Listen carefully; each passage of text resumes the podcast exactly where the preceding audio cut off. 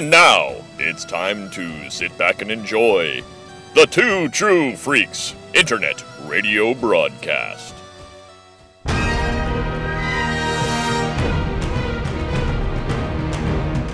Two thousand eight.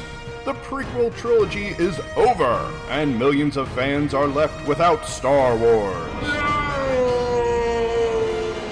Enter a brave group of Jedi led by Dave Filoni, who brought tales of the Jedi, clone armies, and Mandalorians to Cartoon Network, thus keeping hope alive in the galaxy. Welcome to J Guys and Jedi.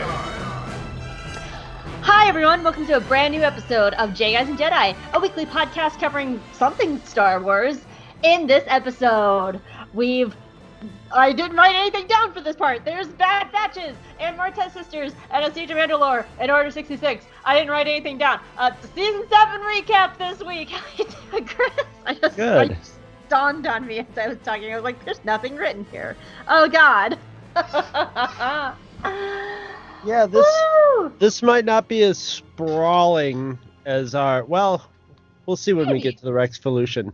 This might not be as sprawling as some of our other season wrap ups because it's just a different kind of season. You know, it's like instead like instead of this like big long series of stories, it's just like three, Three chunks. stories. Three Yeah. chunks. Yeah. I, I would almost say four chunks because I would say like Siege of Mandalore. There's the first half is the actual siege and the second half is Order 66. So I would almost say four chunks. Yeah. But yeah, Yeah. like when we were going into like doing the season wrap up, we were like, can we pick like a top five episodes? We're like, well, four of them's gonna be Siege of Mandalore. and That's not Right, fair to right, the other two arcs. So we decided to do things a little bit differently for this season seven recap because it's just the the, the actual finale just sh- overshadows the other two, and that's not fair to the other two. So we decided to do it a little bit different. But you doing all right, Chris? Yeah, I'm doing okay. Yeah, we're tired. It's it's it's we're on a delay, but at the time of recording, it's right before Thanksgiving. So It's the Monday rest- before Thanksgiving to date this episode, yeah. yeah, and uh, and I work at a restaurant. We're um, making Thanksgiving dinner for 300 people, but don't worry, it's not a COVID 300 people meeting. It's just like it's a lot of like I think the largest gr- la- largest package is six people. So it's like they they've paid by the person for you know a, a Thanksgiving dinner. So we're we've been cooking all this food and then like packaging it up for you know two or three people at a time so they can heat it up in their oven. That's cool. I Yeah. started uh putting up my Christmas lights. Um last year I had a single strand of outside Christmas lights and they were so sad and I was finally able to get like two more Oh strands. So I'm working my way across the porch to put up Oh, Christmas no. lights. Yeah, no, no bueno. it's not even December yet and you're down south. Oh my god. I well normally we do our Christmas stuff after like the weekend after Thanksgiving. That's kind of our house rule. But honestly, it's been such a weird year, and I like like Halloween just flew by. Like I barely got to enjoy Halloween for like for like two days before I was just like, wait, Halloween's over. So I was yeah, like, you know what? yeah. Christmas I usually my- milk that whole month, you know. I and, and normally I do too, but that just didn't happen this year. It just it was over before I realized. I didn't even watch any Halloween movies, which is like my thing. I love watching like Hocus Pocus and like you know like cheesy Halloween movies. So I I kind of told myself Oh, I was I like, was gonna say, oh, I got some Halloween movies from you, but when I hear Hocus Pocus is your Halloween movie, you don't want my Halloween movies, probably. no, no, not scary. I didn't say scary movies. I said cheesy Halloween movies. But like Christmas is my favorite holiday, and I was like, you know what? I'm gonna do this early. I'm gonna start putting up my lights. I've already started my Christmas shopping. Like I was like, I'm gonna really enjoy Christmas because this year has been so rough. It's just been, and I was like, you know what? I it's getting darker. I like looking out my window, like I can see them right now, and it's just like these little points of lights breaking up the darkness, and I'm just like. Christmas lights make me happy, and it's been such a rough year that I wanted to go ahead and put up my lights. Um, so I started. I, I got my one strand up, and I bought my other two strands today, and they're probably gonna probably gonna go up tomorrow, Wednesday. So Are I'm they already just-. Just plain lights, or do you have flashers, or do you have like streamers? These ones outside are just plain white icicle lights. um because I like the white ones. Um, oh, I'm knocking stuff over. Um, these ones are just and and they're not like going up on the roof. Like we actually have like a little walkway with a guardrail, so they're going on the guardrails. Um, and then I am slowly starting to put up the lights inside because we have um the way our house is set up. Like we have the first floor and then we have stairs down to the basement, which is where I, the basement is where like the garage and stuff is. Um, so I usually like decorate the stairwell with lights out on the banisters and um, you know, we I we have a little wire rack where we have plants by the windows. I like to put lights on that. Um, hopefully Zeb won't eat them. He started he started getting a habit of chewing on cords, so I hope he doesn't eat these because he'll have a rude awakening when he gets a shock. Yeah. Um, but uh, so I'm, I'm just slowly starting to get it done, just because it's getting dark, and I like looking out my window and looking at my lights, and I can see them, and they're all like warm and break breaks up the darkness, and then they make me feel good. So I like Halloween. I Halloween. I like Christmas lights. So Oh my god, you just reminded me with Christmas lights of a really ghoulish thing that like um I wish I would have gotten it a month earlier. huh? I'm a, I'm about to get the no armed bandit. The what? The no armed bandit. What's that? It's a human skull. And we used to um uh, a friend of mine had it and it's it's from a you know it's it's it's from a legit quote unquote legitimate source it was it was a you know the skull in a science lab at one time that had been the the skeleton had fallen apart and the skull was the only thing that was left so it, it was the skull to like a classroom real skeleton that that a, a friend of mine bought at, at auction. I d- don't know if you're allowed to do that, but it was like the school auctioned it off, and uh, his roommate hated it, so it ended up in my dorm room, and we called it the No Armed Bandit because uh, one of our friends was goofing around. And he's like, "Hey, you know, what if I?" He goes, "You guys could keep money," and he put a quarter in it and, and through the bottom where the spine meets the skeleton, he put a quarter in it, and then he tried to get the quarter out, and it wouldn't come out, and we were just like, "Ooh." My friend Mike's like, "That's why we call it the No arm Bandit," and it stuck, and and uh, we were able to get the quarters out too, which was awesome, and uh, we also, but at Christmas time, we would put Christmas lights up inside of it, and uh, have a festively Christmas lit skull from Halloween till Christmas. oh my And god. I'm- well, my friend who has who still has the no arm bandit just uh, well, he got married two years ago, but his wife just recently was able to to come to the United States from Britain, and oh, uh, okay. I know what your friend, what friend you're talking about. Yeah. yeah, and uh, she's uh, she no likes the the no arm bandit, so so somebody's moving back in with me. Oh my god, my uh my buddy Cody would love that. Cody's so like he he is a, a tattoo artist, you know, wears a lot of black and stuff like that, and like he has two loves, skulls and pigs. But not at the same time. He just loves But cute pigs. pig so he.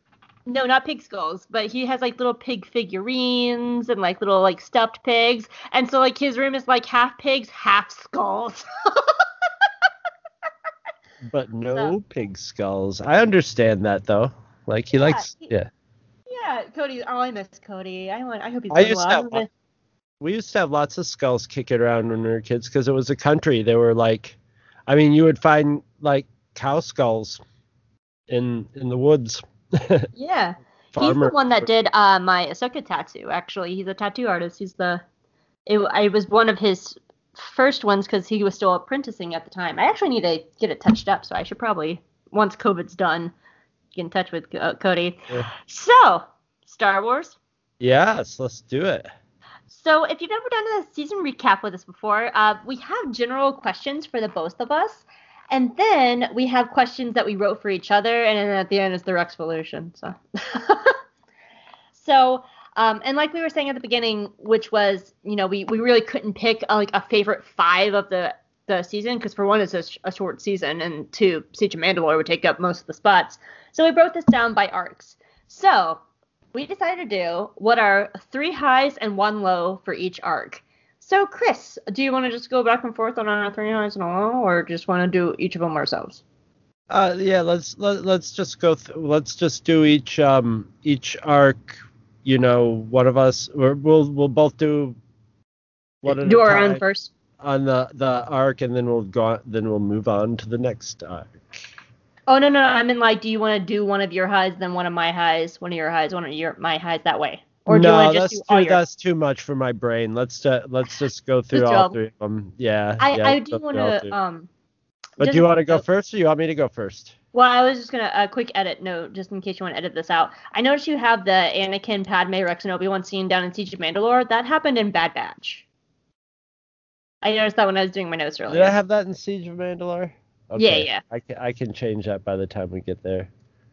Okay, I just want to, uh, cause, cause I was noting it and then I saw it lower note, cause that's one of my highs too. All right, I'll I'll pick something else and then we'll so we won't repeat on that anyway because I can pick plenty from Siege of Mandalore. yeah, yeah, yeah. That that just that scene happened in the Bad Batch. I just figured you Yeah. just put it under the wrong one. Yeah, So- that's where that's how my brain's been working this week. Ah, I feel you. I feel you. All right, All right, Chris. who goes first? Well, how about you start with uh, Bad Batch? So, what are your three highs and one low for the Bad Batch arc, and why? Okay, so the the the first battle with Rex and the Bad Batch clones. Well, the the Bad Batch with Rex and his clones, because all you know they just played it up. They're just ragging on each other and they hate each other, and then each of them get to see the other in action and gain respect for each other. And it's such a cliche, but it's it's just it's fun to it's fun to watch when you like the characters, you know. And that was actually when I started liking the the Bad Batch and being like, all right, I'm behind these characters. Um, um, um, aw- awesome thing that like was very common in in Clone Wars and less so in Rebels, the the horror beat, and I like the the body horror scene with Echo when he comes tumbling out of his Echo stasis chamber with all wired up and looking zombie like. Oh, That was yeah, exactly. Oh, Super creepy. ugh. And Spider Guy, Spider Guy, Spider Guy. I like Got Spider Guy like when Spider I'm high. What? I like Spider Guy when I'm high. Lots of legs, cut them off. Now he's dead, and Anakin's off. Look out! there goes Sky Guy after killing Spider Guy. Uh, and my low point, the low, it was hard picking low points. Well, I, low really points was. were easy to pick because they're relative, but low even the low points were bad points. You know, they're they're well, no, I that's right. I got a couple things to pick on, but but um, my low point in the Bad Batch, I guess, was just the introduction of the Bad Batch, and whether it's me or or whatever, I just wasn't. They were just they were too much like a GI Joe cartoon for me at first. They were too just like Too here's generic. this guy and here's this guy and I'm this guy and I'm this guy and uh and it was and they were and they were just too like a I was just like why would why are would clones be this aggressive against other clones? I could see them being like assholes towards them, but they were just a yeah, they just rubbed me the wrong way. And I imagine that's what they were supposed to do. So it was Mhm. probably successful, but that would be that would be my low point. So my three highs, um, I, I agree. I like that first fight with the Bad Batch, which was when they had like kind of the shield and they were in, you know, tech was calculating and pretty much they just mowed down all the droids. And Rex and Jesse were just like, oh shit, they're actually good at their jobs. Um, it's such it was such a creative fight um, to really kind of show how they worked as a unit. So I love that. Um, my second high for Bad Batch was the the ending where Rex had to let Echo go. Mhm. Um, that was such a significant moment in his story, especially because he just spent the last three episodes trying to get Echo back, and he realized that if he held on to Echo, it wouldn't be the best for Echo. And it was just such a significant point of Rex's story because we know that Order 66 was coming and he was about to let go of so much more. Yeah, So, and, and by uh, the same token, at least he still got Echo back and alive. You know, he, Yeah, he and I think that I think that was also the important thing is Rex, especially because up to that point, like he he opens the arc saying like I've lost so much, I've lost fives and heavy and and and so many friends and so many of my brothers. So the fact that he got to rescue one person when he's about to lose so much, like that, I that that's kind of like that little bit of hope that he needed and. I think Echo. I still think Echo's the first. I think saving Echo is the first to go on to like saving Gregor and Wolffe, like we see them in Rebels. Like I think that was the first step. So, but sa- my saving saving Private Echo. yeah, but my absolute favorite moment of the Bad Batch arc, and it's probably my favorite moment of the season, not counting Siege of Mandalore because that's on a different level of its own, is the Padme Anakin scene with the Obi Wan and Rex scene. That Yeah, scene is so good. and I'm I'm just gonna probably just sit here and, and second everything you say about it, and I, and I it's only not included in my notes because I figured there's so much good stuff in here that we might as well you and I repeat as little as possible because gotta squeeze all the good stuff in. But yeah, what a wow! You accidentally put it in the bet in the Siege of Mandalore section. The exact same note. no. Leave us alone. We're tired. It was all part of the plan. like you can tell, like Did you hear? Did you hear in the Mandalorian this week? Aww. Anyway, I did, I did. Uh, I also I saw, know you did. I just wanted to go. Aww. I also saw Blue Jean guy. also, did wait? Hold on. Sorry, I thought I turned off my iPad, but it's over here dinging. I turned you off, you son of a bitch. oh, sorry. I can't silence my iPad like I can silence my phone, and my group chat is going crazy over here. Anyway, sorry. In case you didn't want to hear the ding ding ding ding ding dings in the background. Couldn't hear it. Yeah, I couldn't hear it, but that's okay. They're distracting to me. So, this Padme and Anakin and Obi Wan and Rex scene, you can tell it was written separately from the rest of the Bad Batch arc. Um, because it was the only real original scene that was included. Because they included it just to have Padme in the final season and to include Cat Taber and everything.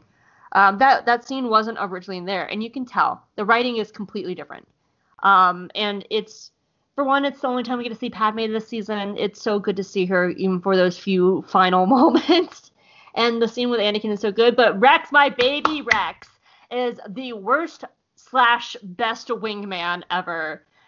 And it's it's so funny because he's so awkward and He's trying. he's trying so, but it's not his strong point. It really isn't. No, he's a Now, murder machine. yeah, I was about to say if it was Grunkle Rex, Grunkle Rex would be just a star. Like he'd be able to handle it. Like he'd be like, yeah, uh, Uncle Rex Now- would be like, Obi Wan, what's up? Blah What's blah blah. let's get some drinks, Obi Wan. But but then Obi Wan that that moment where he t- pretty much tells Anakin, I know you're with Padme. And that heartbreaking scene where Anakin looks back at him and he doesn't trust his master or the Jedi enough to confide in his best friend. It hurts. It's painful. It's a very that that entire like 3 minute scene there is the most emotionally charged section of the entire Bad Batch arc. Like that that section is so emotionally charged for so many different reasons. And it's so good. It's great. I I Yeah, I- no, I- it it's funny because it's it's like it's sort of like that is sort of like the hinging connection between this and episode. Well, there's a lot of connections between episode 3, but that's like the the visceral emotional connection to Mhm. it and it's right right up in the beginning and then it's gone. So Mhm. it's it it, it does it doesn't feel graph it, it does it is grafted in but it's grafted into the vast benefit of the whole season so Mhm. yeah And, and that's true. The reason that scene plays so well is because episode three is looming on the horizon, and we know Yep. it's coming. We know that this might be the last time Um, well, for one, Padme's wearing her episode three pregnancy outfit, so Anakin's a dumb fuck not realizing his wife is pregnant. But you know, like he's not gonna see Padme again until you know episode three. Yeah, you know, uh, Obi Wan. I mean, it's coming. It's it's just coming. It's it's so good. Ugh. Um, and then probably my low for Bad Batch. Um, I kind of had like a low and a half. Um, the story with the Poletecs, like I like the Poletecs. I think they're a cool and interesting race. I, I think they're unique. I love their design. I love their village. It's just a repetitive st- story. Like we've had this Yeah. before. It's the Lurmens. Like this is And- the Lurmen story all over again. And it even Uh, kind of repeats within the arc too. Yeah, and so like it, it wasn't a bad story. Um, you know, if people were just watching season seven because it was so hyped and you know, like everybody was writing articles about it and they hadn't seen the Lurmen episode, that's fine. But for us, like we have seen the Lurmen episode, so it just felt really repetitive and something I've seen before. And kind of a half thing is Hunter. Um, the the other three bad batch members are just such strong personalities Oh. that Hunter's just kind of boring. But Yeah. he needs to play that role, and, and so I just hope when we actually get the Bad Batch series, we just get to explore Hunter a little bit more. Also, I think with the Poletecs, you, you you just made me think that like uh, when you were mentioning the Lurmens, like the Poletecs in this story are totally secondary to the main thrust of the story. They're they're Yeah. they're just over their story is overwhelmed and it's so it's not totally perfunctory, but it's we know we know the beats of that story and it just sort of goes through it. But that you know the po- you know we're not really one worrying or thinking about the Poletecs an awful lot in it. Like whereas the Lurmens were sort of you know the idea of the Lurmens and their and and fighting or not fighting was the the crux of the story. And here it's just sort of an afterthought. Or not as much of an afterthought, but it's And they're not secondary even- for sure. And they're not even as extreme as the Lurmens. They were just No. like, we just wanted to be neutral. We're not, Yeah. you know, we're not pacifists. We just didn't want to be in the war. Like, Yeah. so they're not even like as, because like what I They- recently rewatched the Lurmens episode because um, I was on Katana Cast. Um, so go check out my friends at the Katana Cast. They're really lovely. Um, you know, we I just recently rewatched it, and the interesting part of that is while the the the pacifist side of things is that you have Pappy Lurmen looking at Aayla Secura and just going like, the Jedi are wrong, and it has that emotional conflict. The Poletecs don't even have that. There's not Yeah. even the emotional conflict of debating morality. They're Yeah. just like, we just wanted to be neutral, and you're here. What's up?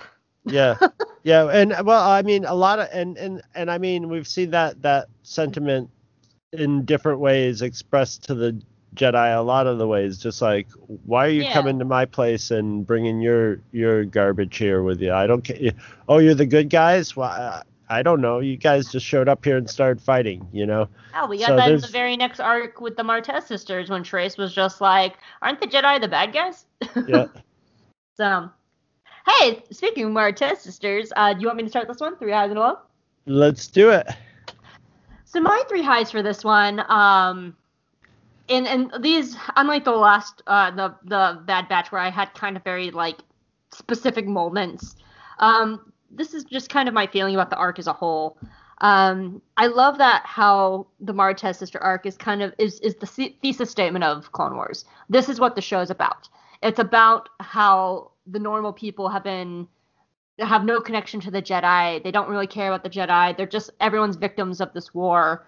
And it shows how out of touch the Jedi are from every normal day people that are just there. And Ahsoka gets to see that firsthand. Like this is the thesis statement of Clone Wars. This is what the show is about, and this is shows why the Jedi are so flawed. Um, my second high is just kind of the morality of the story. You know, you have Ahsoka there with her own morals while trying to figure out who she is. You have Rafa who is just trying to survive but doing morally wrong things. And then you have Trace who's like kind of caught in the middle of all this and she wants to support her sister, but she's also trying to like find her own path as well. And all these conflicting morals are just clashing and it made it a very emotionally charged, very interesting story. Um, and of course, this is more of a me thing, just the queer coding of it all. This is the gayest thing Star Wars ever done, and they have Orka and Flix, and this is even gayer. Um, I love if, if you want to hear me talk more about that, we had our wonderful guest Brian from Pink Milk on for our first episode. Great episode, absolutely loved it. Um, love you, Brian. um, And yeah, it just felt really queer coded. Um, the entire story was just so emotional. It felt very Rebels. It felt very Star Wars Resistance. Like this felt like the other animated series stuck in the middle of the Clone Wars. Um, my my only low for this one though is I still have difficulties with the choosing to reveal Ahsoka as a Force user in Episode Four instead of letting it be the cliffhanger of Episode Three. I talked about it way, way in a lot more detail in those episodes, but pretty much what it was was that if they revealed uh, her as a Force user at the end of Episode Three, then Trace and Rafa would have the entirety of Episode Four to come to terms with that they would get to make their own decisions about that instead of having it rush. So when they chose to go help Ahsoka, they chose to do it knowing that she was a Force user and they accepted her for that, and it just changes the context of the story. Um, See, I um, thought so I thought you were going to say the Mandalorian showed up, but this is sort of this is sort of tied into that because I think that's sort of like that they ended up that that whole like the conversation about her being a Jedi just sort of got like rushed over before the Mandalorian showed up, you know. Absolutely. Yeah, and it's all and that that's kind of in like uh so if they would have revealed her at the end of episode 3, they would have the entirety of that episode for that that one con- like actually actually one conversation would change the whole context, which was Trace and Rafa deciding to go back to help Ahsoka. But that would change the entire context of that situation, and it would change their the end of their character story. So I, I feel like they really dropped the ball right there in the last episode. So what are your three highs and your one low? Um, I love the the binary load lifter. I love that the binary load lifters. I thought would thought they were gonna basically be a forklift, and they were basically a death lift lift. it's such a good, and it's such a good little action sequence too.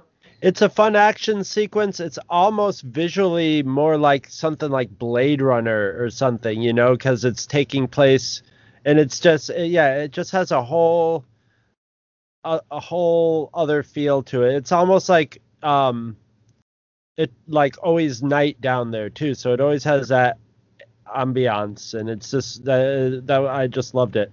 Um another another one is just purely vi- visual the the introductory scene of Kessel where they're just flying over the just beautiful lush landscape was just breathtaking Star Wars awesomeness. I love that when they are going to the, from the lush landscape to like the Kessel that we know, and it's all like dark and dirty and, and mining. yeah, yeah, yeah.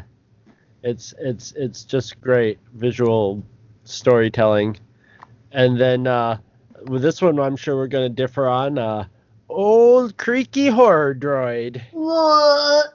I love those horror beats, and this is one of the most horror horror beats. This is right up there with uh, um, Mama Geonosian. You know? Oh yeah, yeah. Queen, Geonosis Queen. Yeah, this is Ugh. right, right, right up there.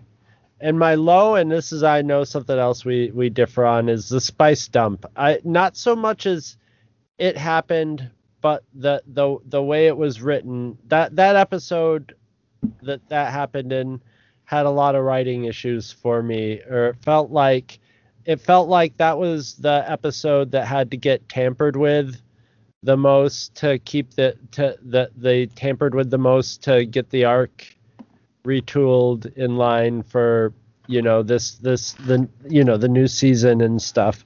So it, it felt like it had like a little rushed story wor- like work in it. And then in the next episode it cleared up.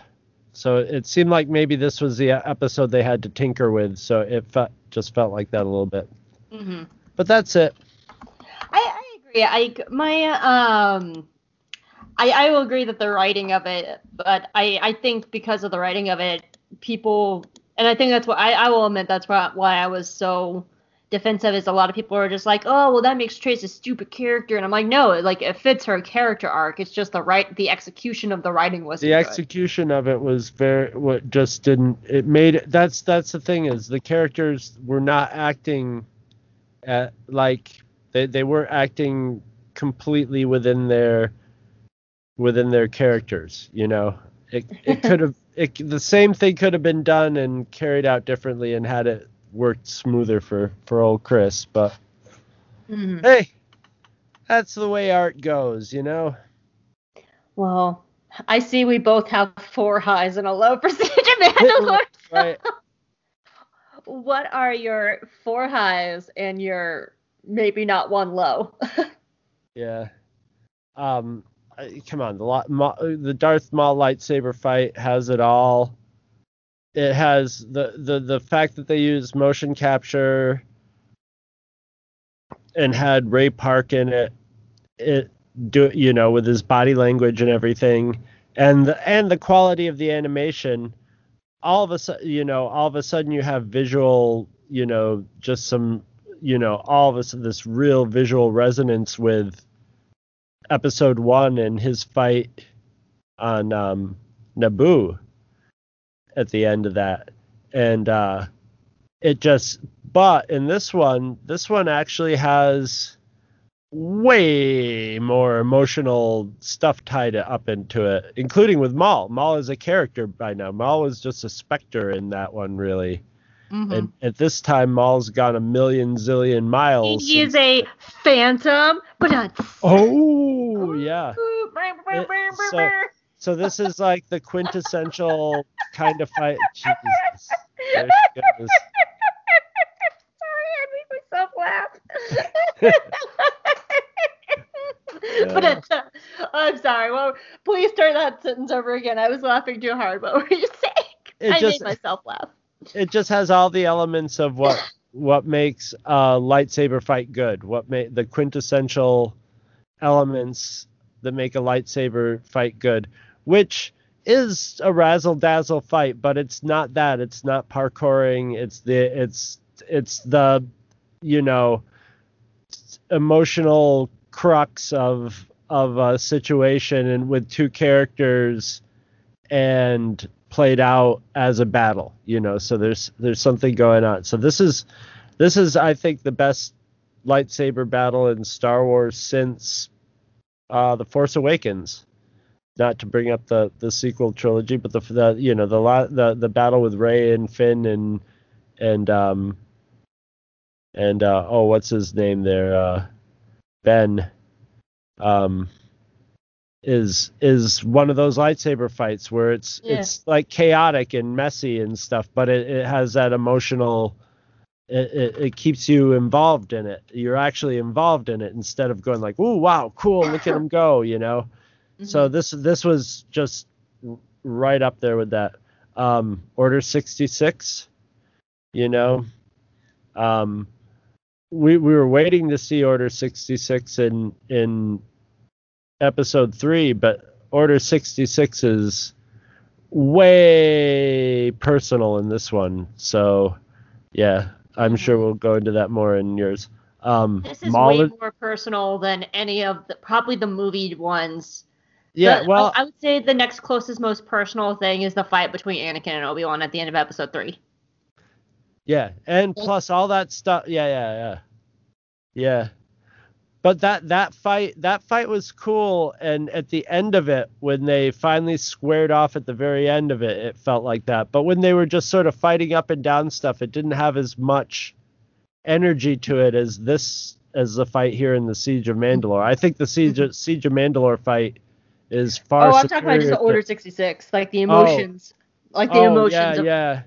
of Order 66 is, you know, because like we see like Aayla Secura and Plo Koon and all of them die, but like we have emotional connections to Rex and Ahsoka the same way we have emotional connections to Obi Wan and Anakin. Yeah, but that's a, and we see it happen in the broad scale uh, of in in episode three. It's uh, you know it's with choral choral music and it's a it's a whole montage of it happening, and you know we also don't see people that like in in the context of episode three that we're really attached to die. All our all our protagonists you know get get away from uh, Order 66. So you know at, at that time we don't have any Rex or Ahsoka or and we don't we don't know those Jedi that get killed like we do after Clone Wars, which isn't a lot, but we know them a, a, a bit more.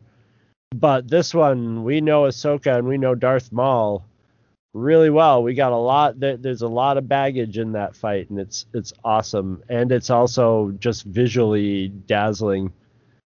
And well, anyway, back. I'm skipping back to uh, my next one is Maul in the Box, Yeah. which is an awesome visual, and it's fun to watch. For one, it's a beautiful visual, but it's also, you know, it would be one of those things where if in a movie they'd be like, wow, Ray Parks really did a great job of doing everything with his eyes in that scene, which would have been ridiculous because he would have been wearing like weird contact lenses. But here the animators do it, but the animators just do a whole sequence of Darth Maul acting only with his eyes. His whole body is immobilized and out of sight. All you can see is her- his eyes, and there's a million things going on in that whole whole sequence. It's just great. And at the end, the the the it's not really as much a race to a the surface, but the plunge to the surface with Ahsoka try, you know, Rex trying to pick up Ahsoka in in the ship as she jumps from wreckage to wreckage. Whereas at once it it was uh you know the the the first time they had the like race to the bottom, it was just sort of fun buddy stuff, and this is just you know life or death, and also their entire world has just been destroyed. So it's it's a Republic perfect ship. visual metaphor. Yeah, the Republic ship is falling as the Republic falls. yeah, yeah, and and Ahsoka is Ahsoka's on the outside of it, flying around, just getting thrown in the wind, and as is Rex. Yeah, it's and and and it's beautifully realized. It's it's very exciting scene to watch. So, uh, and as far as a low point, I like really like it's so seems like a cop out to say I can't think of a low point, but I was trying to think of things like, yeah, well, you know, and it, it- around this part of the story it lagged a little bit. You know, it could have moved along a little quicker, but geez, no, it's it's it's edgier seat. You know, it's it's cinematic and it more so than a cinematic movie. Um, they've had a lot more time for build up and stuff, so it, it's where it's not structured like a regular Star Wars movie. It's structured like a long Clone Wars movie, but it's still like a movie. And yeah, now I'm just thinking of more good points. And I yeah, there there were really I mean really I I couldn't think of like I I I got a good complaint on about, you know, dropping the spice in hyperspace and I was getting grumpy about like I don't even know if you can even just dump stuff in hyperspace. It's all hyperspacey and interdimensionally out there. You shouldn't do that. And uh I can't think of anything in in in Siege of Mandalore that I just I'm I love it. You know, I, I I like it, uh, love it in the way that like when I go to see like when I went to see uh uh Last Jedi or, or pretty much any Star Wars movie besides TROS, and like I just like will obsessively watch it after that. You know, so and you know I'm I'm eagerly awaiting watching this Siege of Mandalore as a movie, just as one cut together piece, and uh, I can't wait, and it'll be soon too. I really hope they put it together one time and post COVID release it in theaters. I I would absolutely. That would be that would be swell, yeah. It would be so swell. um, so kind of like you for my first high, I, I I of course noted the Maul lightsaber fight because it's just so beautifully grounded. Um, it's it's a gorgeous fight. It feels just so real. The fact that they mo-capped it and everything, and I'll get to that. And then I put slash Maul is right. The fact that Maul is right, but because he's a villain, no one believes him, and it's the reverse My Little Pony, and I love it. And so I was just like, by the way, I just wrote the Phantom Apprentice entire episode. like that's my one high. Like My little my- my little bony head. so my first high is just the entirety of the Phantom Apprentice. Like I I I love that entire Yeah. episode for so many different reasons. Um, my next high is because because this is something I actually really wanted from season seven, because they were in such a unique opportunity to do this, where Clone Wars ended, then they did Rebels, and then they went back to Clone Wars. So something I really wanted them to do was to bring in Rebels characters into season seven of Clone Wars, and we got to do that. So we got to see like Ursa Wren. We got to see Ursa Wren and Gar Saxon, and even for the briefest of moments, we saw Baby Kanan, and that was just something I really wanted from from Clone Wars season seven. So the fact that they were able to do that would just really make me so happy. Like even just like the quick snippet Yeah. of seeing Baby Kanan with with Zepha Oh. Biala. I don't like the fact that baby Kanan ate the eggs. Don't don't. We're not going there. We're we're not. Wasn't funny. Do you really want to do this right now? No, not at all. Okay. the short answer is if you found it funny, cool, but also be respectful if people didn't find it funny because both opinions can can also like be in the same fandom together. Done. You can even feel you could even have found it funny and uncomfortable. At the fun same time. comfortable. And yeah, the fact you is, could have found only it fun one of comfortable. those, only one of those was accepted by the majority of the fandom. And if you thought anything outside of that, you were apparently uh, written up that you were canceling Baby Yoda. Anyway, Oh my god, I'm gonna go out and, and copyright fun comfortable. you sound like Maple Pines. is that comfortable? No, it's fun comfortable. A Ma- Mabel Pines with Stan's voice. It's uncomfortable. Copyrighted, Mabel. anyway, um, my next high is just the final scene between Ahsoka and Vader. You have just the gorgeous music. There's no dialogue. It's all silence. You have that heart-wrenching scene of Ahsoka standing in front of all of the clone helmets. We see Jesse's helmet. It's so beautiful. It's so powerful. And then it fades into the Empire, and you have that Vader scene with uh, the convor flying overhead, Yeah. and Vader feels so sad, and he finds the lightsabers that he just gave her like two episodes before that, and it's just that entire. This is another one that I that I would have liked to have put down too, but I knew, you know, why why repeat when there's so many, but I second all of that. That scene is amazing. It is the perfect ending of the show and it's what the show should have ended on. It should not be ending on a high note. It should not be ending on a happy note but it's so powerful to sh- like to, just the entire just the transition of the republic ship falling because the republic has fallen and we honor those that were lost that were just as much victims like jesse and the clones and then it fades into the empire and we see like it was just such a perfect ending with the gorgeous music, no dialogue. The fact there's no dialogue too, it's just it's so perfect. And it also like mirrors Twilight of the Apprentice in so many different ways, and that's the next time Vader, like Ahsoka and Vader see each other. Oh, it's gorgeous. It's gorgeous. Uh, oh, thank God there was no dialogue in that scene. And there didn't like need to Darth. Vader going like Ahsoka, what happened? You know, or something like that. Its, yeah, so stupid. Yeah, it was perfect. Perfect. Um, and then my last high is just Maul's Rogue One Vader scene of just walking through the hallways and just decimating everybody.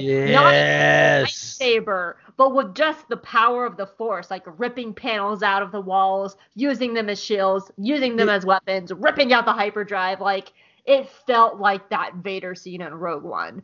It was like the Vader scene in Rogue One mixed with that first fight scene with the with the Bad Batch. He was like a one man Bad Batch. Because he was doing the same sort of thing, like this, like it was a mixture of things that Vader was doing, but he was also doing the like, you, you know, using pieces of debris as shields and just like moving forward with them and stuff. Do you know what I also liked about it? Um, and I don't think I mentioned this in the episode. Is we're used to seeing Maul fight with a lightsaber. We know what that looks like. We know what it like what he looks like fighting with a lightsaber because we have it in, in uh, Phantom Menace. We have it in here. I can't actually ever remember seeing Maul use the Force that much at Yeah, any it's time. scarier. It's scarier. it's, It's- scarier Yeah. without a lightsaber, especially Because- if you were being attacked by him because he has to take you out in a much messier way. And but that's the thing, like that shows his Sith powers because I can't think of him using other than like you know like pulling a lightsaber to him with the Force. I can't recall him ever using the Force from Well- from Phantom Menace, Phantom Menace to Clone Wars to Rebels. I'm And thinking so- also maybe his Sith powers might be a kind of a little peak right now, you know? Yeah. I mean, Sith, Sith power might be perking up in the galaxy right at that at that exact moment. Like that was probably the like the first time I ever felt like Maul is a Sith Lord. This is Sith Lord Maul. Before like he was like, you know, a Machiavellian prince, you know, like doing his little side things, he fights with lightsabers, he was there, but like watching him march down that hallway and then walking into that hyperdrive reactor and ripping that down like with no lightsabers or anything, just the power of the force, that felt like yes, this is the power of him as a Sith Lord. I I don't want to I I I I, want it to I I know it doesn't time up probably, but I want it to time up with when he's doing his rampage. That's when Palpatine is wi- winging those Senate those little Senate platforms at Yoda. And go "Rah, ha, ha, ha," and just winging them at Yoda. That's the same time that that's happening parallel of Darth Maul, just like you know, fomenting chaos through throughout the ship. But it it it, it probably doesn't time up right. It's probably a little too early. I, I don't know. We'll have to see. I, I feel like at some point you hear when Order 66 happens, you Ahsoka hears Anakin killing Mace Windu. And then Order 66 happens. So I, I don't know. So anyhow, It's- yeah. I I did Piccolo. Somebody will figure it out exactly. Somebody will figure that out sooner than probably already been later, and it'll be online. Yeah. Um, I'm like Chris, I did think of a very specific low, and it is the minorest of minor tiny gripes, and it's actually a, about a low for the series that kind of affected the finale, which was R7, Ahsoka's droid, um, because R7 sacrifices, you know, its little droid life to help save her, and finding out that that is Ahsoka's personal astromech. I just wish, like, kind of looking back at the series, they would have built that relationship more, just so that moment has a lot more impact. Like, I wish she had Yeah. the relationship with R7 that Anakin has with R2. They you know, were probably, they that. were probably afraid of having too many astromech droids for people to keep track of, but I'm but as we know, it wouldn't have been a problem.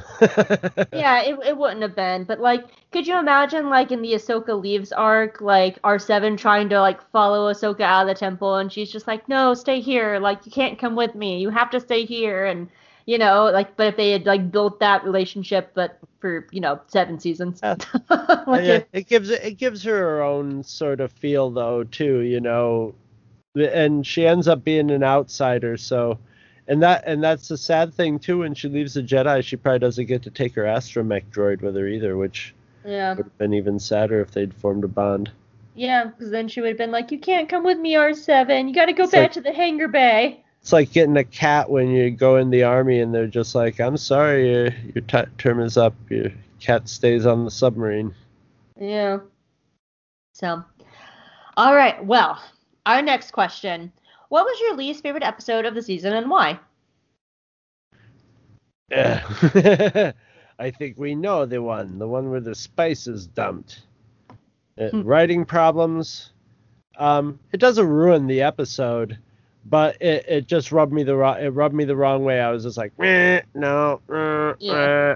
uh, uh." It, it was just the the the beats of it too easy. That's a, but that's definitely not not 30 minutes I want back in my life. I'm fine with that 30 minutes, you know, or Yeah. 22 minutes or whatever. So yeah, that's the best I could do. Mine was on the wings of Keeradaks. Um, because it's it's just mostly like there's nothing really meaty in it. It's just a big fight scene. But we Mhm. we have a lot of repeating storylines with the Poletecs that we already had in Clone Wars. And know, in more looks- detail. Yeah. like that's the thing. It looks it just looks nicer. Um, and, it, and again, it's not a bad episode. Like there's a lot of little funny things in it. Like like uh, Wrecker being scared of heights and the, that beautiful shot where they have to walk across the pipe and Wrecker's just like, don't look down, don't look down. They're like, you got this, Wrecker. We're with you. We're, don't look down though. You're fine. like, so there's a lot of good humor in that scene in like in like that episode. It's just it, it had the least amount of things that I watched Star Wars for. so Yeah. it's also the Yeah, shortest it- episode. I think it was only like 19 minutes or something. Mhm. It was the shortest episode I of the think you're right. Yeah, I think you're right. So, um, I put these two in here, but I wasn't sure if we needed them or not. Or if, oh, because I wasn't sure if like we would cover everything else in the rest of them. But I feel like we covered, we'll cover those two points. In the Revolution. Yeah, or I, I just, you know, I was just trying to think of questions, but I don't feel like we need these two. Okay. I also don't know how long this conversation would be, yeah, yeah. but I think we would Okay. cover it. Okay. Cool, cool. I wasn't sure. Anyway, so next question. What or who would you have liked to have seen more of this season? Oh, R2, 100%, the most important character. You know, I mean, the th- uh, you know. The hero of all of Star Wars. Yeah, yeah, but he's hanging out in episode three. I I realize that, and he's hanging out, and w- of course he's hanging out in episode three with my other buddy Greavy, and uh, yeah, I would have liked to have had both. of, I got a got a shot of Greavy and and a quick quick little run in with R two, but yeah, I would have I would have liked a little more droid action in this, you know, but. Mm-hmm. You know, you're not going to get 3PO because he's with Padme. They could have worked Jar Jar in, I guess. That would have been that would have really been going out on a limb, being like, "Do we want to put Jar Jar in the Siege of Mandalore?" Yeah. they could have put him early imagine on in the mad Bad people Batch. Would have been? It people would have depends. been pissed. I would have been like, if somebody can write me a Jar Jar scene that is guaranteed to have people go like, "Wow, I never would have thought that um, I wanted to see a Jar Jar scene, but that was really good." Then we'll put it in and go. And uh, but uh, if I if I if I mean if it was totally under my control, I'd be like, oh, yeah, it's the Siege of Mandalore starring General Jar Jar. Jar Jar ver- it would be Jar Jar versus Spider Guy. Oh, can you? He would just like, uh, like shoot his tongue out, stick it to Admiral Trench, and like just suck him in his mouth and just swallow him whole. Be like, Lisa thought that was delicious, and but spit out, and he'll pause for a second and then spit out his robotic lips. Be like, much better. Let's go. Yep. His jaw would unhinge and ugh. Ugh. Um, People would be writing me letters complaining, going, I didn't like the part where Jar Jar ate the eggs. Chris. Anyway, so R2, that's my answer. Uh, my answer is kind of the same, and I'll go into more detail about this a little bit further down. Um, but I, I did, I, I ended up missing a lot of those supporting characters too. Like we got a little bit of Padme, we got that little bit of R2. Um, there, but there are just so many supporting characters. Um, I would have liked to see seen Dooku one last time, but like right before he died, it'd been cool to see Dooku. It'd been cool to see Grievous. Like there's so many support characters that, and, and unfinished stories. Like Cad Bane is unfinished. Um, there, there's so many stories that I, I understand why they they did what they had to do um in the time that and I'm not saying that I'm not thankful I'm glad we even got a season seven but I, I I did end up missing a lot of like those important characters of Clone Wars that we have gr- grown to love for seven Ca- seasons. Cad Bane, like Cad Bane would have been neat, but it would have been like really like, like you couldn't really have. They they probably wouldn't have worked him into it you know, and it just Yeah. probably would have felt forced. You had like I you're just sort of bound to that those main I will- I will definitely get into more of it later because I do have this point like later on. But um, but uh, yeah, I, I I agree. Like characters like R two and Padme and like Grievous and stuff like that. Or I I would have been cool to see Count Dooku one more time, even if it was just a quick little screen flash like Grievous. You know, we didn't even see Count Dooku at all this season. Um, so yeah. Well, yeah, Dooku, Dooku pretty much doesn't make it past the beginning of episode three. But that didn't happen until you know Siege of Mandalore. We could have had a quick like little like shot of him He like, would've like had- we got with Yeah, he would have had to been in the Bad Batch or something if you were gonna have like him as a character, I guess. To I mean, But- I still I still think they could have handled it like Grievous. They could have been like General Grievous is attacking Coruscant and Count Dooku is here and yeah, but they yeah they would have had to done it in the first yeah in the first episode where they threw put in all the stuff that they like yeah. Well, because that's yeah, the only that's the only intro in the whole thing. Yeah, um, because he was dead by episode two of Siege of Mandalore. So, because that's when he when Yeah. Obi-Wan was like, Anakin shanked him. oh, All right, he was then. he was dead long before he was dead not long after they answered the alarm when they were like "Rrr, rrr, we got to go fight the, you know they just Mhm. grabbed they just grabbed poor Palpatine and we have to go rescue him so it was only hours after that that that um Mhm. Dooku was dead Yeah, so I'm I'm very interested to hearing your explanation because I'm not quite sure what you mean by this. So, Chris, what was your top what the fuck moment? it was Maul not escaping his fight with Ahsoka How Wait, do you mean that- that? Because I'm not sure how you mean that. narratively, I really expected Maul and Ahsoka to fight and Maul to jump on his ship and either escape or or take off till you know, obvious obviously neither of them are going to die in that scene. So I I really did not expect um to see Ahsoka beat him and him to be, you know, captured by clones. That was the you know the first time I watched it, but um yeah, just narr- narratively negative. it's it's not what I would have ex- it w- it's it subverted my expectations of of that. I figured they would fight to it since neither of them died and it was a twist to me. So this they- is not a negative what the fuck. This is more like a oh what the fuck. yeah yeah yeah it was it was yeah it was a it was a a, a little uh little kink in the story that i didn't see coming. So i liked it. Yeah I put him in the box which is one of my favorite moments. But you know narratively if i would have written it i wouldn't have thought of that. I would have i would have had them fight and then at the end had a had a nice him shattering the glass and and leaping out like looking like he was leaping to his death onto his ship and then taken off you know.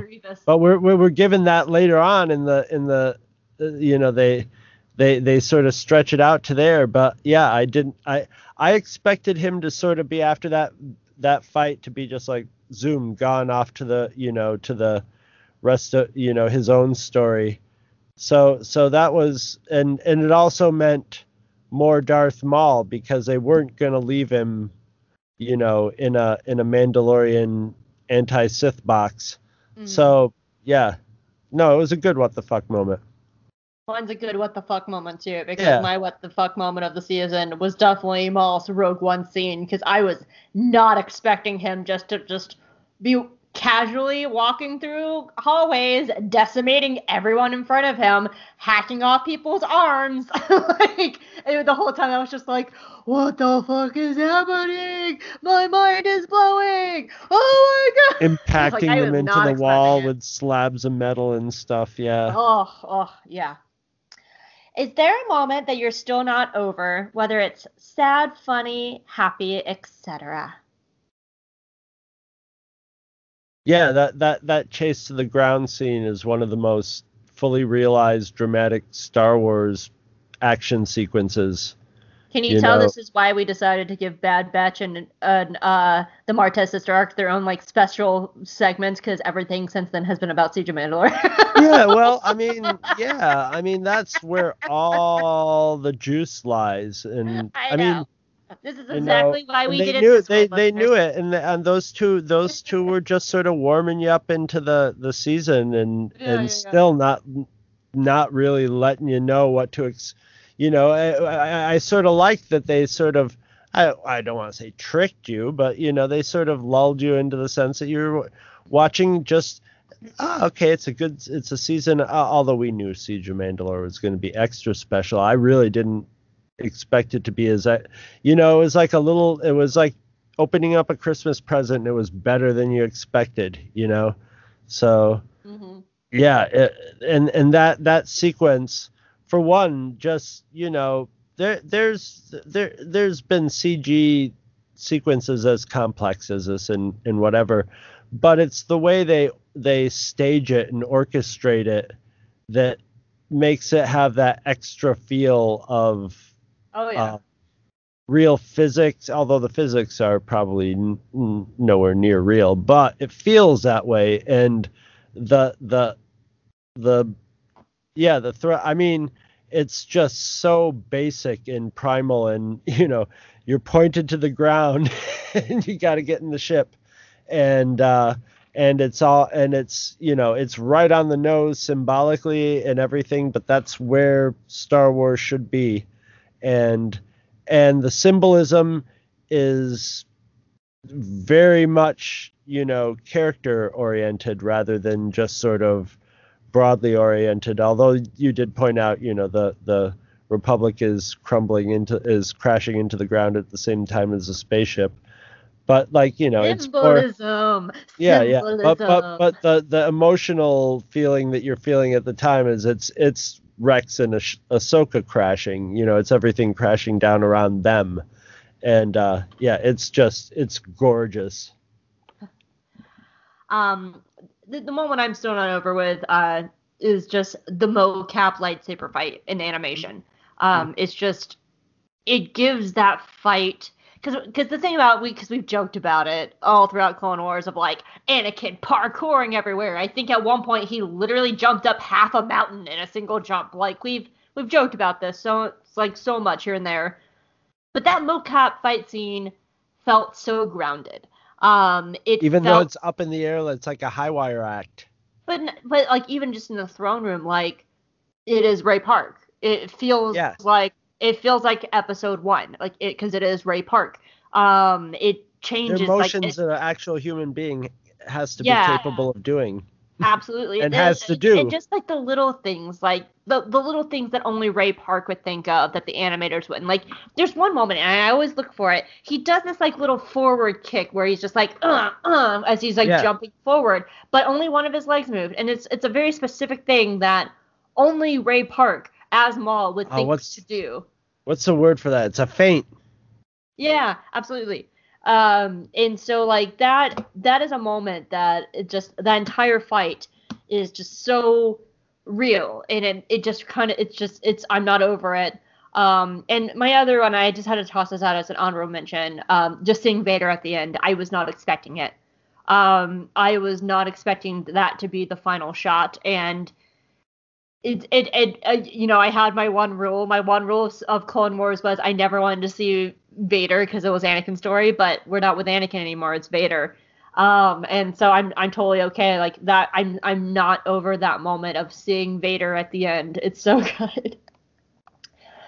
All right. Well, now that we have the entire series under our belts, what is the strongest points of the show as a whole now that we have all seven seasons? Um story and characters once it got going once you got like fully into season two three stories and characters form like the bedrock of the whole thing but it's just still loaded with that visual storytelling of star wars and just to uh, and a willingness to experiment and truly experiment you know they did some like sort of safe experiments like you know um doing a Like- like- godzilla movie Yeah, or Zilla even Monster. like the Kid Arc. Like the Kid Arc is a safe Yeah. experiment. yeah and then they got to do some like real like risky experiments like the whole mortis stuff and and a Yeah. lot of the a lot of Or the the- non jedi or. Sith, yeah the the and and all the non jedi sith force stuff you know they got to they got to play around with it and and some of it stuck and some of it didn't but you know yeah it, it's just a very create it's a fully creative series and it could have been formulaic you know Yeah. it could have gotten away with being formulaic and been a, a good solid series but it isn't it's it's just incredibly creative and ended up being insanely world building for a lot of what we got now. So, yeah. Yeah, you know, I I, I would agree with definitely agree with that because like Rebels strong points is because it's a it's a linear story. Like you really mm-hmm. can't skip any episodes of Rebels. Um, and Resistance is a character driven story. So like while the plot it's the plot's not the focus of Resistance, it's the character work. Like it is a character driven story. Um, but Clone Wars is so experimental you know uh and, and that really is a huge strength of it. So sometimes we have these character building arcs where like like Ahsoka got kidnapped by the the Trandoshan hunters that were trying to hunt her down with Chewbacca. You know like that is a character driven arc and does not impact the plot overall. And then sometimes you have these like huge plot driven episodes like um Umbara. Umbara is a plot driven character arc for Rex to push him towards where he needs to be um, and and that is definitely a strength is the fact that it has that experimental quality to it, but also like filling in the gaps of the prequels, like getting to know the clones is one of the most important parts of Clone Wars. Being able to explore the politics of this war, to under to understand why Palpatine is so brilliant. We get to see Pal- Palpatine's machinations like in so many different ways, and also watching Anakin's downfall like it makes his downfall make sense. When you go from episode 2 to episode 3 like we understand why he is where he is. And while he's just like well fuck the jedi it doesn't feel sudden you know? It feel because we just had seven seasons of watching him slowly get chipped away to to fall. Like it's it's so it's so good and it is the strength of the show is being able to like shade in those gaps of the prequels so well while being experimental at the same time and getting like whole things like Night Sisters. Like God, Asajj Ventress. You know, she has an entire side story and it's compelling and beautiful and gorgeous and we learn about the the Dathomirian Night Sisters and oh, so good. So so good. All right, so our last question that we both have is, hey, now that we have the entire sequels under our, our series under our belt and we have seven seasons, what is something that you would have done differently in the show? Um, besides little details here and there, I wouldn't really change it, but I would be curious what it would have been like if they had structured all the seasons like they'd structured se- season seven. You mean like shorter, like shorter seasons or longer? Seasons? Not seasons? as much shorter, but a collection of like maybe like four arcs and then a big big wrap up. Oh, oh like a like a big wrap up, like with or or maybe short or maybe shorter. Actually, yeah, shorter, and then a big wrap up four parter that works as a movie with the extra money pumped into that with extra money pumped into that. I wonder oh, what it would have been like. Yeah, it would have been I don't know if it would have been better. It would have been different, but like I think it could have been better in some ways, and and there, there would have been a lot that we would have lost from it uh, in the ex- probably in the experimentation and just like odd episodic episodes. But like I would have been like it would have been really interesting because they would have had to really strongly plot things out, and you know, and maybe you know maybe even yeah I guess the only movie. Because I when I read this note, I wasn't sure what you meant by structure like season seven, but that that's really interesting to note that because I now I'm just thinking like what would be those season finale movies they would do? Yeah. I think Umbara would be one. Like, can you imagine Umbara like but at this quality movie level? Or a western, um, I, a western with Cad Bane, you know, is one yeah. season. You know, something Mortis. something like the man, like a like a proto version of the Mandalorian. You know, Mortis would definitely be one. Yeah, um, yeah. As much as we would hate it.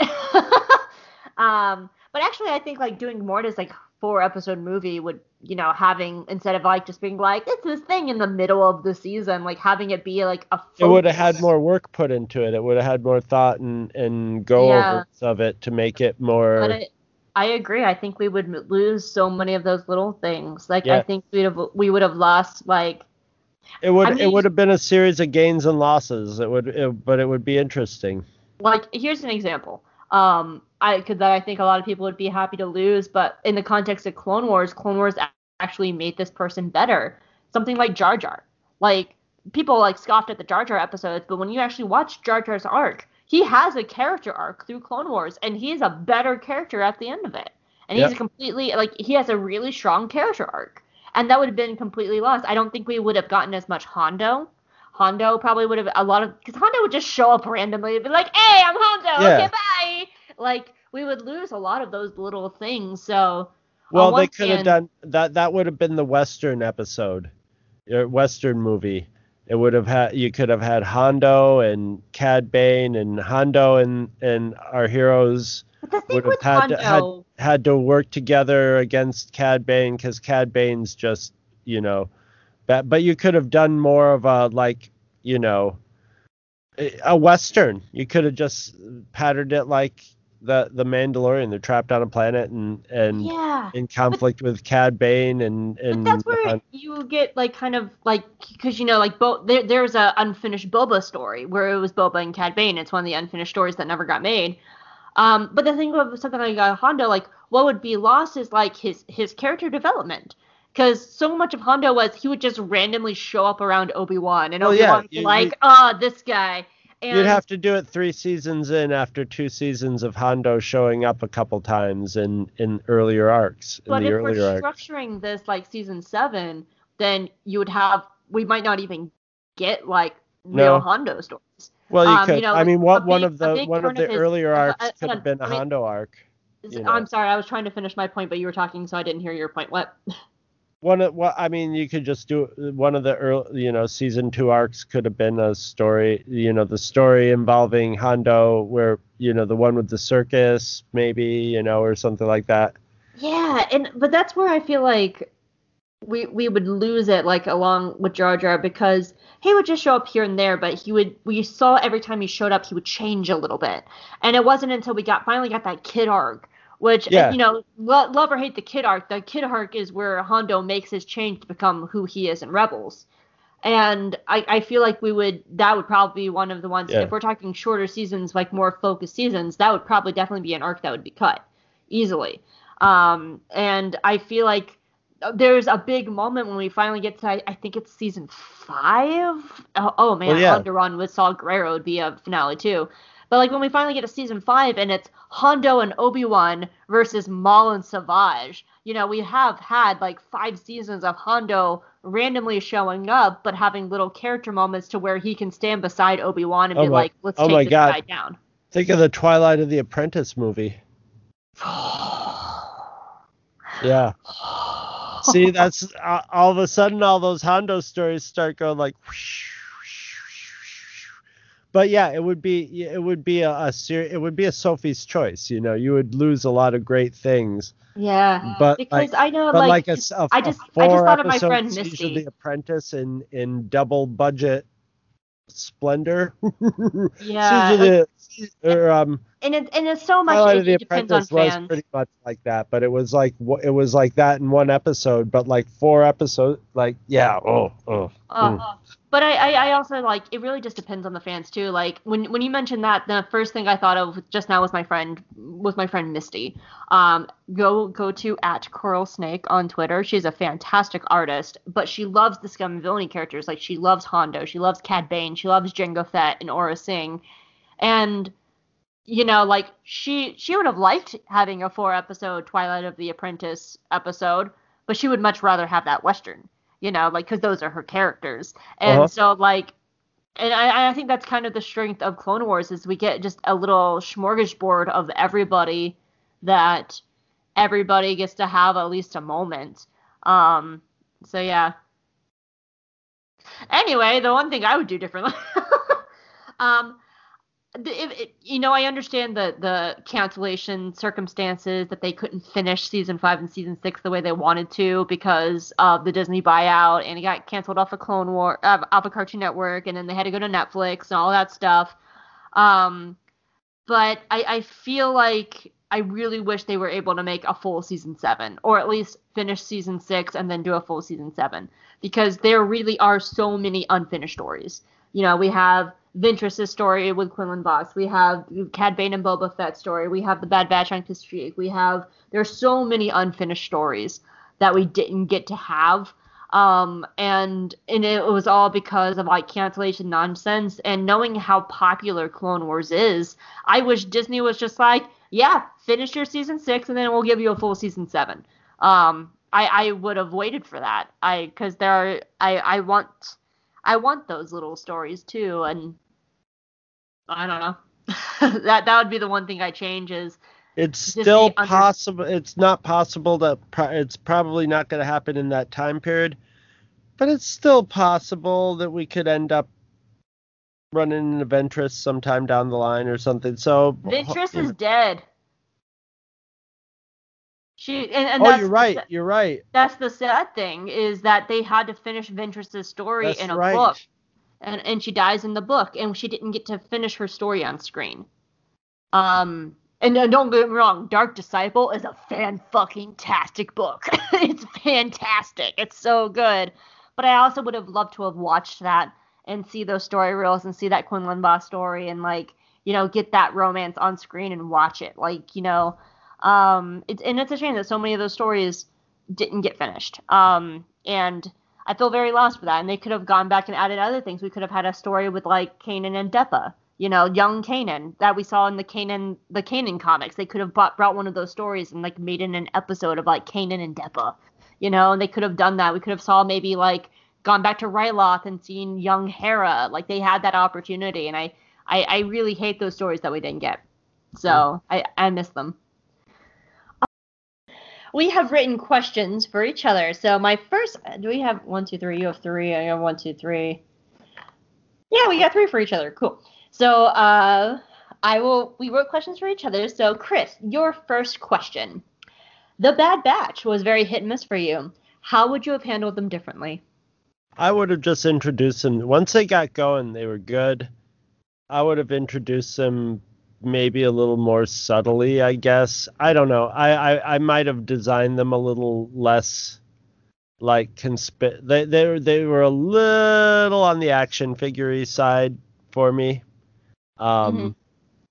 that's that's that's definitely what I would have done. Once they once they established themselves, I was I was all in. But I you know maybe they didn't want you to like them as, as much at first. Maybe they wanted you to be sort of in tune with the clones in it. So so in you know, in, like- in that way it worked, but and some of their like kind of interesting points got dropped. You know, there's a moment where Rex or like Rex or Anakin, one of them was like, "Who do you report to?" And Hunter goes, "You know, I don't know. I don't know who we report to." And that's a red flag. Yeah, Like, oh no, they were they were they were full of red flags. They were just flying red flags left and right. They were like answering to nobody and just sort of like, you know, you wonder if they got even if if they're even chipped. So who knows, you know? Yeah, like But, uh, I hope that's stuff that's explored in their series. I would I I maybe I would have uh, introduced them more as um foreboding than as swaggering maybe. Ooh, that's interesting because like the whole time, like you know, like we shouldn't trust Echo, but we as the audience know Echo, but we don't know them. Right, right. Ooh, that's For- interesting. for- I like that. For all we know, they're just hired to go kill Echo and make sure he doesn't, you know, Can you imagine that ending of like they kill Echo and Rex is like, "You killed my brother."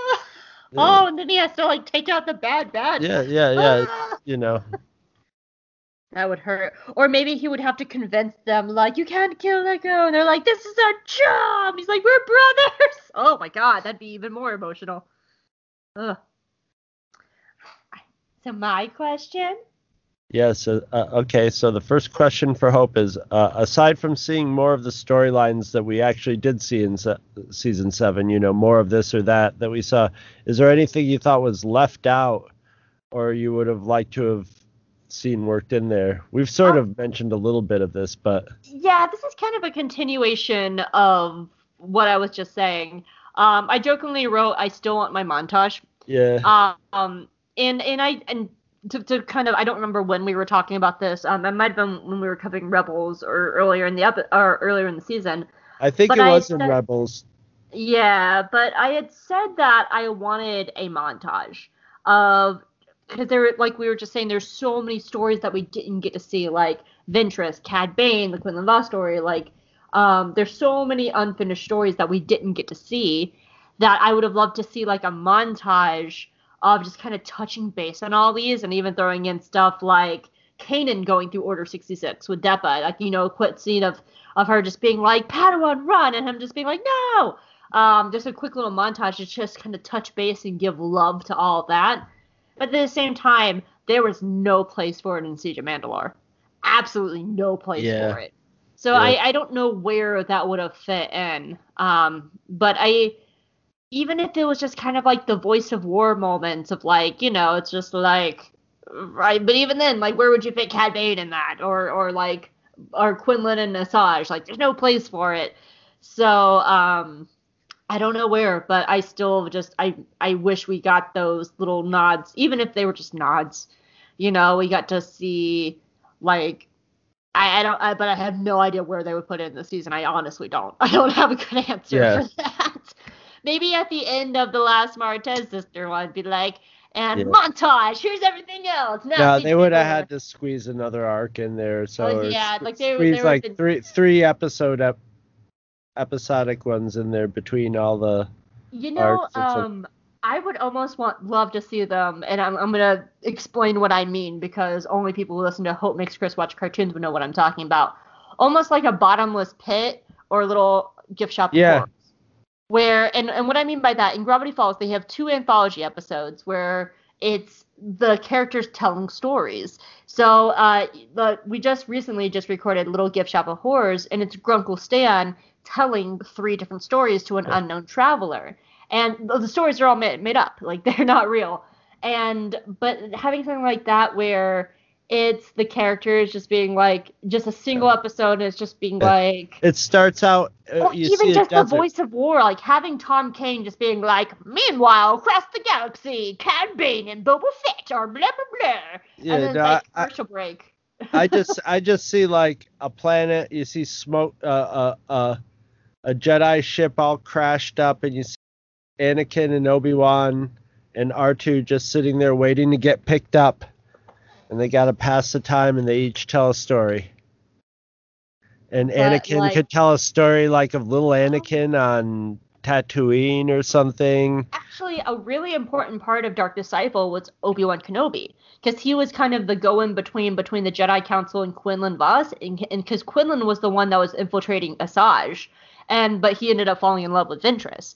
Um, and so, but Obi like so you could even have Anakin be like, so what happened with that uh, Asajj Ventress stuff? And Obi Wan's like, well, and then it's just like a little 15 minute recap of what happened. You know, like. It, it would Yeah. it would be messy. It'd be so Yeah, messy. no, I- but I, I- I want would- it. I would want them to do if they did something like that. I would want them to do little little like stories from out like out little little pocket stories like a uh, an adventure Anakin had that that you know that he uses somehow to like make fun of Obi-Wan a little bit. And Obi-Wan tells a story of so you know in my early days when I was a Padawan and you see a story of young Obi-Wan and and Qui-Gon and then R2 tells R2 tells some goofy you know some goofy droid story I know. see, but for for the unfinished stories, I I would almost want to leave it to Tom Kane and let him be the voice of war, just being like, and now we go to this planet where Azaz, Asajj Ventress and Quinlan Vos are on a mission together with the Pikes and blah blah blah, and then over here in the galaxy you have the Bad Batch on Kashyyyk and blah blah blah. Like I would uh, I would almost want it to be like Tom Kane guiding us through this anthology just as the voice of war. I think that'd be really fun. Um, all right. Oh, your next question. Um, Chris, you are the visual guy. I, I should make you a shirt that say it that says I am the visual guy. I am a visual guy I should totally I am the visual guy on this show What I wouldn't be so pretentious favorite? to say I'm the visual guy. I would, I would, I would, I would cede to George Lucas as the visual guy before me if if there was going to be just one. But I mean, there's been a lot. Okay, we've there's a lot of the aforementioned, you know, sequence, big sequences. But there's other. To you know, finish the like, question, uh, what were some of your favorite visuals Yeah. of the season? Eh, and I was like- gonna, I'm gonna add, pick one from both uh, Bad Batch and Martez too. Yeah, no, I, I, I, I mean, the the Bad Batch, like the, the striking visual in that wasn't there wasn't as much, like bombastic Star Wars stuff, but you know, man, that I mean, Echo coming out of the cryo chamber is pretty pretty creepy, and uh, um, the the first battles, you know, those those are two things that I've mentioned before. The first battle sequence with the with the um, Bad Batch is is pretty pretty uh, dynamic. It, it reminds me like that that whole planet reminds me a little bit of Umbara, but not as neon but still it has that sort of nighttime glowy look to it. In the Martez sisters, it's stuff like it's just little things. Like uh, there's that shot up through, you know, up out through the the pit that they're in, up into the sky with all the ships just sort of leaving and going out. Oh, the the the uh, the Luke Skywalker moment with the ship Right. rising. Right, right. Oh. And it's beautiful, you know. And and and um, pretty much anything with uh with um Kessel is is gorgeous. I mean, just you know, as as any new season of Clone Wars, it, it went up a level in in CG, that's for sure. But this this was a very character driven um all of it was pretty character driven, and especially uh, even Siege of Mandalore was more character driven than special effects set pieces, although there were plenty of them. But um, it was there wasn't as much of a focus on spectacular spaceship battles and stuff, but it was it was fine. It was more it- like once we got to Siege, Siege of Mandalore, it took on this like dark gothic feel to it uh, you know until the end. And it'd been dark and black everything was black and red and then the end is snow colored white with black darth vader in it. That's pretty visually amazing. Hmm but yeah it was a it, it was a feast for the visual guy I have to uh, throw out my my one of my favorite visuals outside of Siege of Mandalore because Siege of Mandalore, of course, is visually gorgeous. But I still one of the shots that stand out in my mind is that really wide shot of the Bad Batch, Rex, and Anakin on the pipe with droids on either side of them with just the wide sky behind them. yeah And it's just a pulled out wide shot. Like that still sticks out to my, my brain. Like when I when I think of that arc, I think of that shot and ugh, love it. I just have to know. I'm sorry, I got a little distracted for half a second there. Um, I can't remember if I said it at the beginning of the show, but when I was in Target today, I found a coat that looks exactly like Rafa's coat from the Martez sister arcs. It's the gray fur coat with a popped up collar and everything. And if you guys remember when Brian from Pink Milk was a guest on our show, we were joking about how like he would want that coat and then I would get the Trace Martez coat and we would make a podcast together. So I sent this to him and he tagged a bunch of our queer friends in it. And apparently he wants to get a group of us together in this coat, dye it pink, and go to celebration together, and we'll all be like pink gay Rafa cosplayers at celebration. Yeah, I was just gonna say it's it's not something you would probably get to wear a lot in Georgia, you know. Oh yeah, yeah. This is uh, but it's Like, it's so functionally. funny because because Brian is so excited. He's just messaging me about this coat. He's like, "What sizes were they in? How many are there? Were there was there a pink one?" And I just I got distracted because I just suddenly got a bunch of messages from Brian, and so we are like, "Oh my god, we have our Rafa coat! Oh my god!"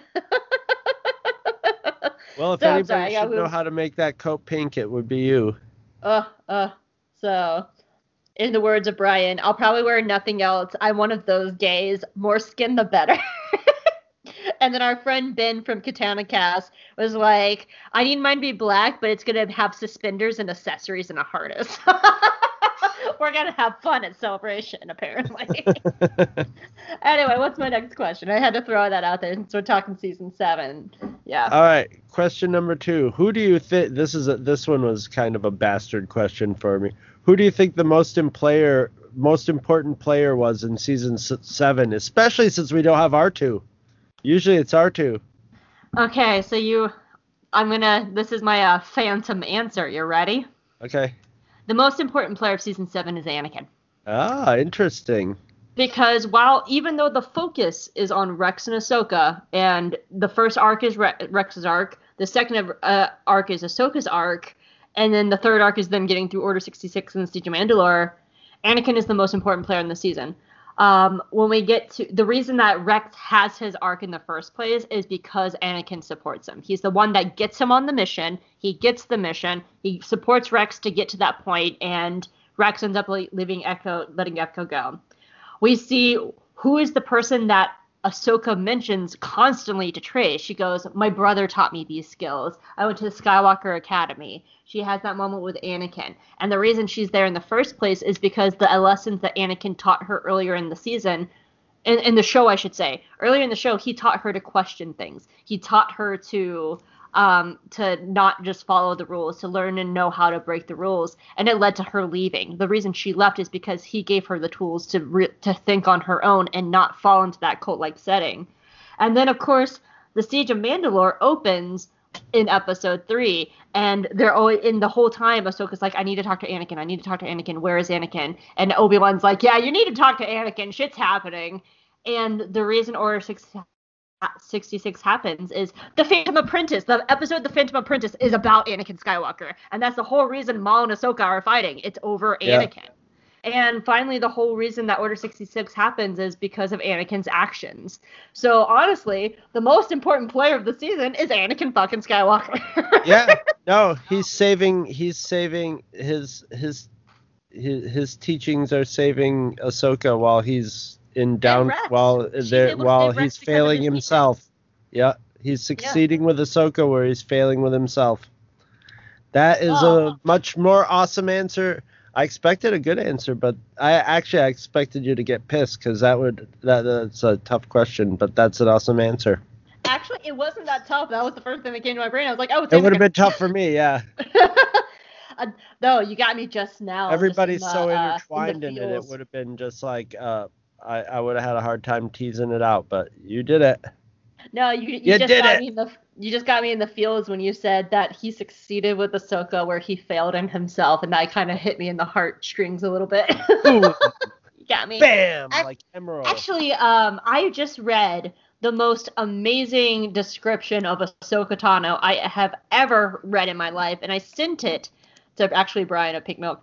Um, we were talking about somebody had symbolized, like, summarized the fight between Ahsoka and Vader in Twilight of the Apprentice, and someone had wrote, Ahsoka could feel Vader's darkness rising above her like a wave, cresting over, churning with a power. The darkness broke against her, and this is the Ahsoka Tano thing. She dug her heels into the Force, holding it there for the sake of her friends, the way Anakin Skywalker had taught her. But just the words, she dug her heels into the Force, that is Ahsoka Tano in a single sentence. She dug her heels into the Force. Ah! anyway, your last question. When you were a kid, Chris, and you were in theaters watching A New Hope for the first time, and you heard Obi Wan Kenobi talk about the Clone Wars, did you ever think that this is what it would become, and did the series meet your expectations? I I- never would have thought I never would have thought we would have got it in in the movies like we did, which was more than than I expected, and it was and it was. Here's the thing, I didn't have an awful lot.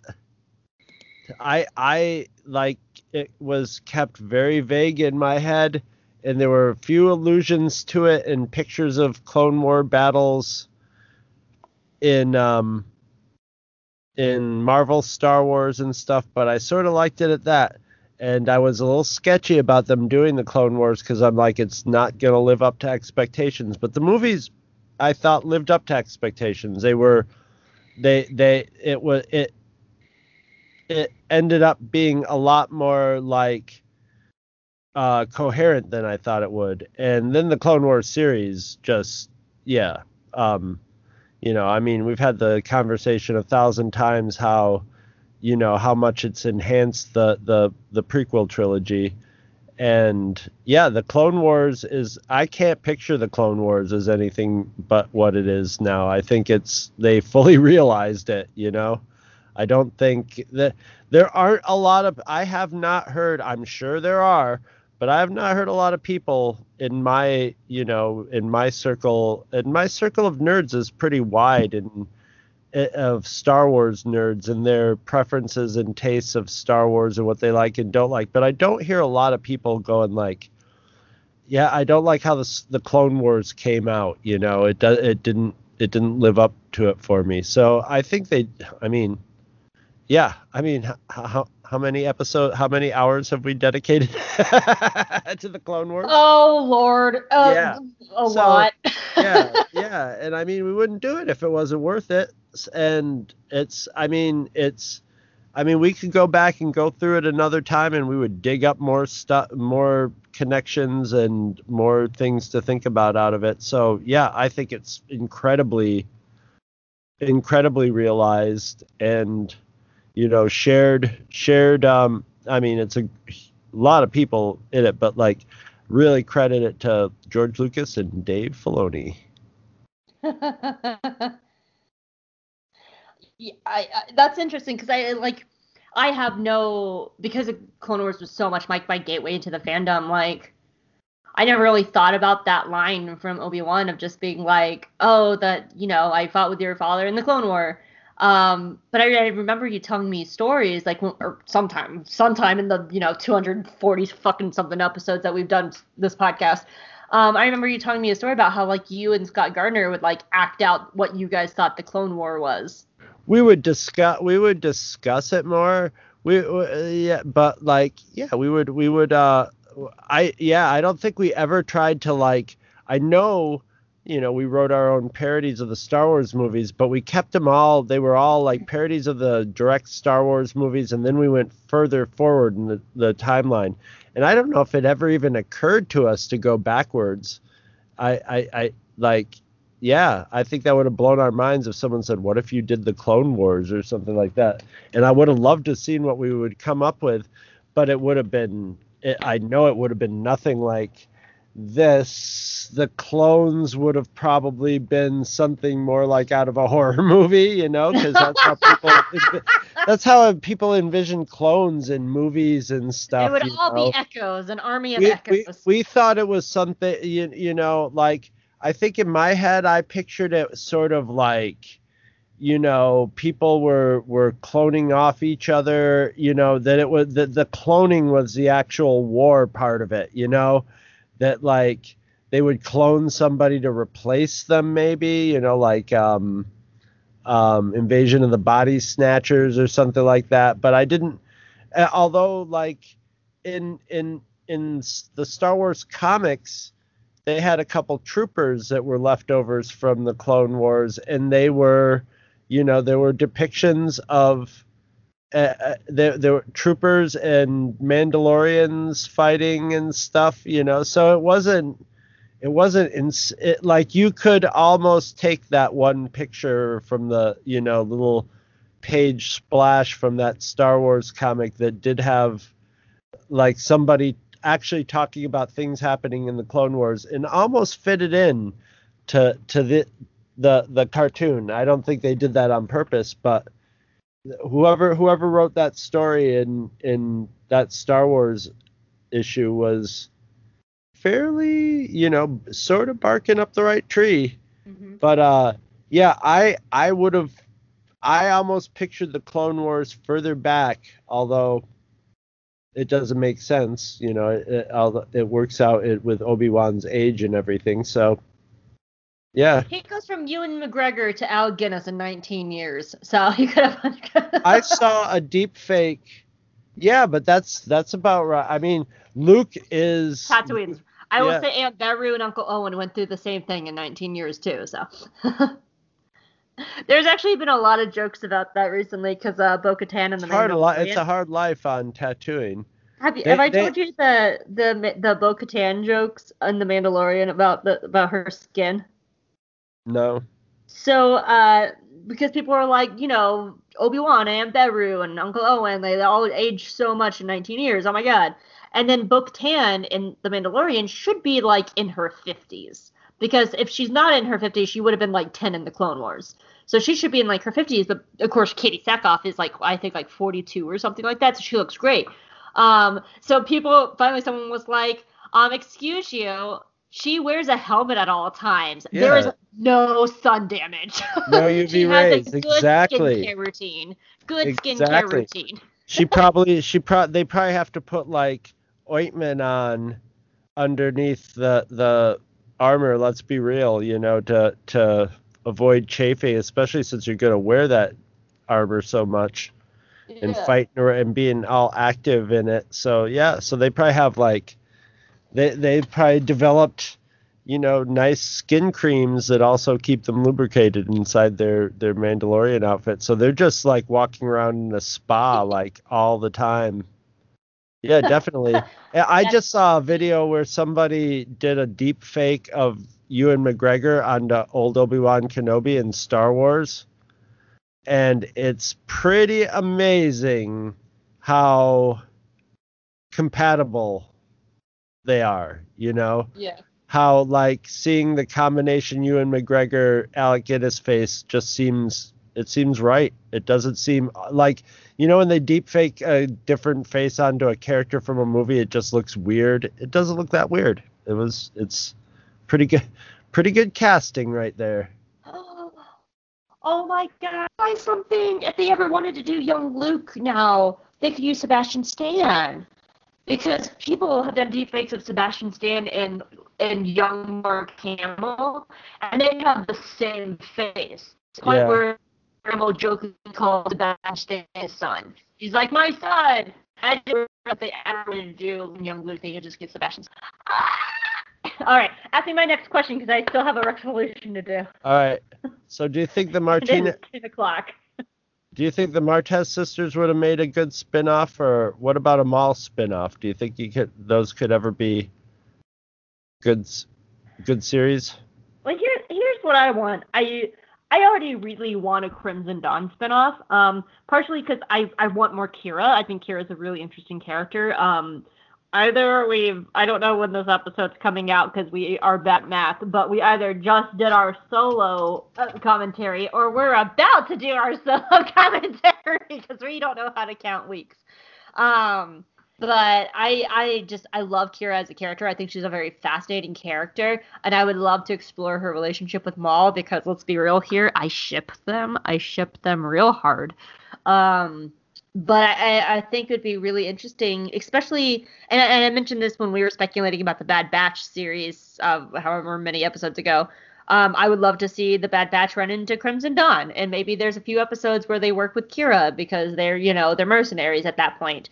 Um, so I actually, I really, really want, want, want, want a Crimson Dawn spinoff of some kind. Um, even if it's just a season, like a mini. I'd be even happy with just like the 12 episode miniseries, just exploring that episode, that relationship, and that that organization.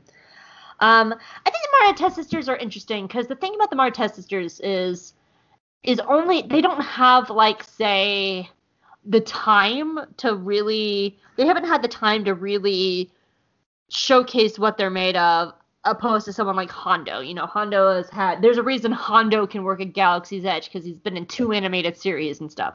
He he's had that time to build that fan base. But they have I the think- potential to in the show, right? I mean Well- that that Well, sort here- of here, starts let me, out let me with finish what I was saying. Like, so uh, I could see them maybe starting off as a part of a group show, like maybe a Lando show or Vizago or even a Hondo, and having them in that show to kind of build themselves up a little bit more. And then I think they could carry a, a- their own show. I'm not sure if they could do it right now at this moment, but I could see them doing like stuff like with Lando or Vizago or Hondo. You know, I could see them Uh-huh. coming back in the Bad Batch series. You know, letting them be in the Bad Batch just to kind of get their like a little bit more let fans get used to them a little bit more because uh, to put bluntly the, the Martez arc was very divisive people either really loved it or they really hated it there really was not an in between um, Lando, either Lando might be really, really young. with like he might be a little kid when the Martez Ted sisters are around. When, when is Solo set? Because Solo's not that far after Clone Wars. Solo Solo is I think When is Solo like set? four or five year, three or four or five, three to five years before Uh-huh. Star Wars. Where is Solo set in the Star Wars timeline? Th- uh, 10 to 13 years. Oh, 10 to 13 years. So if if A New Hope is 20 years after, so uh, you know, and he was Lando was what what in his 30s, so he could a very like a young Lando in his 20s, and maybe an older Martez sisters, you know, older Martez sisters, younger Lando, and they could be like you know right about Yeah. 25 because Trace and Rafa are, are only teenagers, and so um, but I I, I just the Martez sisters was so divisive with fans. Um, I think they would need to be in a few more properties before they could really carry their own series and have it be on on, on a business on a business take successful. Um, because it was just such a divisive series. Um, you know, we loved it, but I know plenty of people who were just like, "This is I can't," and people also just didn't like them. So I would, um, I would, yeah, I would, I would lean into that, like with the series, and like try to like make it into its own thing, more like yeah, that. I, I could definitely see them. Um, I, I would love to see them. You know, maybe like a Hondo thing. You know, like Hondo, Hondo's at his height right now. You know, he probably and then he's about to lose everything. You know, like seeing him team up. You know, there, there there's a lot of ways I could see Trace and Rafa come back, but I, I just on their own right now, I don't think they could carry their own series right now. Yeah. I, I, I would watch it. I would love it, but uh, from a business perspective, I don't think it would be successful. Fair enough. Um, all right, let me take a drink. It's time. All right, I finished the fizzy drink. I have the water.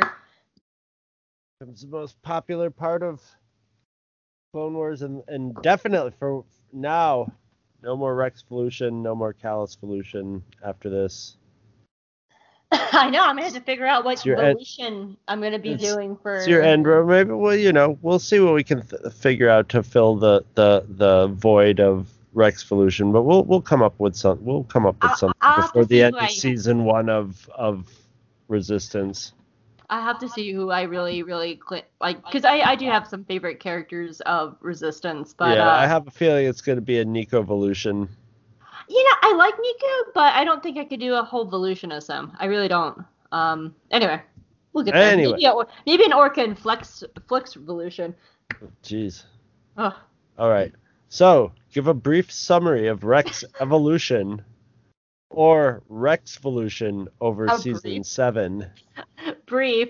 That's funny. So,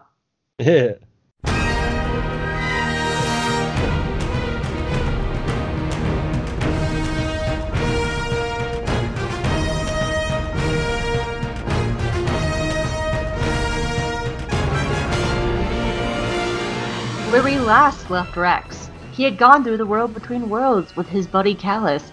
You know, they had watched all of season 7 of Rebels. They had came back, they won the fight against the Empire. He went to Endor, he had all these things, and he was having such a lovely time. And he was just kicking back like, ah, oh, I've lived through two series. And then he gets a knock his door. And he's like, what's that? And he goes over and he opens the door. And there's Dave Filoni. And Dave Filoni's like, I have a hat. Come on back. He's like, what do you mean, come on back? I've already gone through like two series. Like, I I want to relax and like go find uh, Wolffe because Gregor's dead and go, you know, fish for joopa. And, and David Filoni's like, that's hilarious. And Dave snaps his fingers and opens a portal and just like throws Rex through it. And it's a time traveling portal. Before he knows it, he's back in the Clone Wars. What is this advertisement that just popped up on Wik- on, on Wikipedia? Ugh.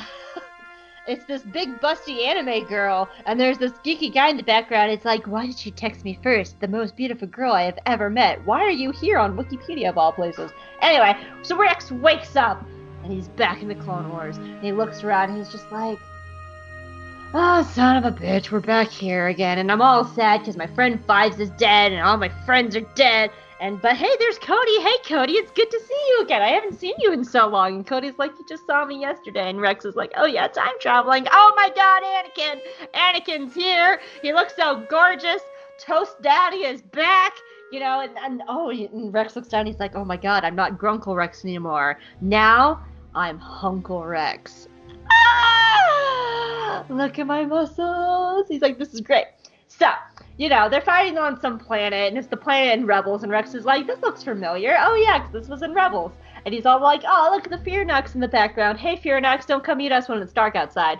And the, they're they're losing this planet. And Wet Blanket Windu is there with Toast Daddy. And Wet Blanket Windu's like, we're losing the planet. And Toast Daddy's like, oh, I'm so hot and stupid right now, but we're losing this planet. We need help. We're going to call in the big guns. And Rex is like, cool. And and Anakin's like, before we call in the big guns, though, I need to talk to my wife. And Rex is like, oh, yeah, I for, forgot about this as a plot point. Fuck. So he goes over and, and Anakin's in there and he's just like, Hey Panda Bear, I miss you so much. And Padme is all like, Tee, I'm so pregnant. And He's like, I don't know what pregnant means. I don't know what that is. And, and Padme is just like, Thank God you're I don't know how babies work. I don't know. And Padme is like, Thank God you're pretty because you're dumb as a brick. And no one knows how to read in Star Wars. Uh, except for Padme Amidala, apparently. Anyway, Rex is outside. He's just like, This is great. All right, I'm back but all my friends are still dead, and I'm kind of sad. I'm gonna look at this photo of my friends, and I wish I knew where Echo was. And Obi Wan comes up, and he's all like, "Hello there," and Rex is like, "Anakin, Anakin, Obi Wan's here. Hey, Anakin." and Anakin's like, "Rex, you're the worst wingman in the world." And he's just like, "I am." You know, I'm too old for this shit. I'm actually like 20 in a different world. And Rex is like, cool. And Obi Wan's like, I know that you know that I know that you know. And and oh, and Anakin's like, you know that I know that you know that I know. And Rex is like, just can we get on with this? Anyway, so they're losing the planet, right? And the Bad Batch shows up, and Rex is like, who the hell are these guys? And the Bad Batch is like, what's up? I'm Wrecker. I'm going to wreck it. And Cross and Crosshair is like, I'm the quiet one, but I start all the shit and Tech's like, I'm the smart one, and but I have cute little UGG boots, and I know oh technology, oh and I'm actually the MVP of this. And Hunter's oh. like, Why didn't we call him Wreck It Wrecker? I think I, I made so many Wreck It Ralph jokes when we were covering it. Okay. I did make Wreck It Ralph jokes, yeah. so. Okay. Okay, good. I just wanted to make sure we did we we covered that. Good. We did. Good. We did. I, I definitely made some. Um, and, Te- and Tech is like, I'm the MVP and I'm smart and I have UGG boots. And Hunter's like, hey, I'm Hunter. And that's it because he doesn't have a personality. Anyway, they're all just like, we're going to help you save this planet. And Rex and Jesse and Cody are like, okay, I guess. And the Bad Batch is like, you're dumb, you're clones. And Rex is like, aren't we all clones? And they're like, that's our shallow argument. Let's go fight. So they all fly away, right? And then they get attacked and they crash, and the Bad Batch is like, look how cool we are, pew, pew, pew. And Wrecker's all like, boom, and things explode. And he's like, yeah. And they're all like taking selfies of each other and like putting it on their TikToks and stuff. And Rex is like, wow, these guys are a lot. Anyway, so they infiltrate a base, right? And they get in there, and they're all like, how are the separatists finding out all of our plans? Rex is like, oh my god, it has to be Echo. Tech, get into this thing, because you're the MVP of the group. And Tech's like, okay. And they get inside, and Rex is like, my god, it's Echo! Holy shit! So they all go back, right? And and Rex runs up to Anakin, and he's like, Anakin, it's Echo. And Anakin's like, I don't know what that means. So, you know, you're the only one I actually know. I don't know anybody else. You know, just I know my Padme. he's like, and Rex is like, focus, Focus, Echo's alive, and I've lost so much, and this really means a lot to me. And I need you to focus on me for once, and not on yourself, and not on your penis, not on Ahsoka. I just need you to focus on me for once, because we're friends. And I might be a terrible wingman, but I'm at least a good friend. And Anakin's like, you know what? Yeah, you're right. You're a really good friend. I approve this mission. So they all get on the ship with the Bad Batch, and the Bad Batch is like, we're still extra! Hooray! And long story short, they arrive on a planet and there's some Lurmen, not Lurmen people there, and the not Lurmen's like, what the fuck you doing on our planet? And the not Lurmens are like, can you leave? And so uh, they're like, yeah, we'll leave. So the not Lurmens take them to the Cloud City, where it was Wat Tambor. I had to think about it. I was like, who's the villain? Wat Tambor is up in his Cloud Cities, and he's just all like, my name is Wat Tambor, and I'm a villain, and I'm a really bad guy right now. So I'm gonna try and stop you, and I don't want you to know that I have Echo. I have Echo. I am Wat Tambor. Yay, Wat Tambor. Hooray! and they're like, "Cool, give us Echo." And Wat Tambor is like, No. and they're like, "Fine." So they fight their way in, and finally. They, they find they find there's these really cute flying battle droids and the flying battle droids are like we're still battle droids and stupid but we can fly now hooray so they're fighting and they're fighting and they finally get in and finally Tech who's the MVP of the group gets into the room with Rex and they slide in there. And this this like Frankenstein horror show. And this Frankenstein horror show is just like oh my god everything here is horrible. And that's when Rex sees it and he sees the door and he's just like I think I think that's Echo. And they open the door and bam Echo just like falls out like a horror monstrosity. And he's just all like what, what's the Pinocchio's dog like? They don't have strings on me now. I'm Echo. I don't know. What was the Age of Ultron Pinocchio thing they did? There's no strings on me now. And, Rex is like, my God, he's quoting the Avengers movie. We have to save him. And so they to. They get Rex uh, Echo down, and Echo's like, "Where's Fives? Oh my God, Rex, you're here. Where's Fives? And Rex is like, "We don't talk about Fives anymore. Come with me, my child." So they pick up Echo, but Anakin Toast Daddy comes in with the rest of the Bad Batch because they're all cornered. So they Re- Wrecker throws them all up in some uh, some like tubey things, and they crawl out and they walk across this big pipe thing, and they're all like, "Oh no." And that's okay, because Tech is the MVP of the fucking group. And he makes a little call sound, and these big ass flying creatures named Keeradaks come out of nowhere. The only reason I know that is because it's the title of the episode On the Wings of Keeradaks. So they jump on the Keeradaks and they're like, Yay, let's escape! But then the cute little battle droids are like, Don't forget we fly now! And they fly after them. And they're all like, Shit.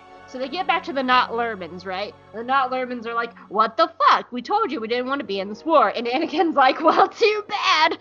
so you're here now." So then they fight some droids, and the Not Lurmens are like, "Yay, we learned how to fight now! Hooray!" Anyway, so they get back, right? And then they give Echo some cute little pajamas, but he doesn't know his place, and he's just like, "I want to be a real clone again, but all my friends are dead." And Rex is like, "Hey." First time, join the club. All my friends are dead too. That's why I saved you. I don't know where Ahsoka is. We'll get to her in a minute. And so Rex is like, cool. And uh, so they put Echo not in pajamas, and Echo's like, I know how to stop the Separatists and make you guys win. And what Billington would do is like, awesome, let's do that. And Anakin's like, cool. And Obi Wan's like, I'm here too, just in case anyone cares. You know, I'm Obi Wan. I'm gonna get a whole Disney Plus series. And Anakin's like, no one cares, Obi Wan. we'll care when you have your Disney Plus series.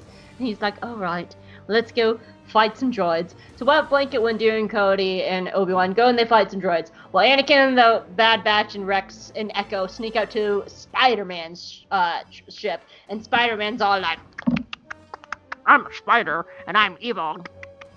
I just like, I just like bit my pop filter. Sorry, pop filter. Um, and, and Anakin's like, oh no, if we are gonna stop the Separatists, I have to go kill this man. And and and Rex and us, Anakin, not Rex and Anakin, Rex and Echo are like, cool, we have things down here, but they don't because the Spider-Man figures it out and shocks Echo when he tries to find the plans. And there's a bomb too. There's the whole thing with a bomb, and Mace Windu's like, oh no, there's a bomb.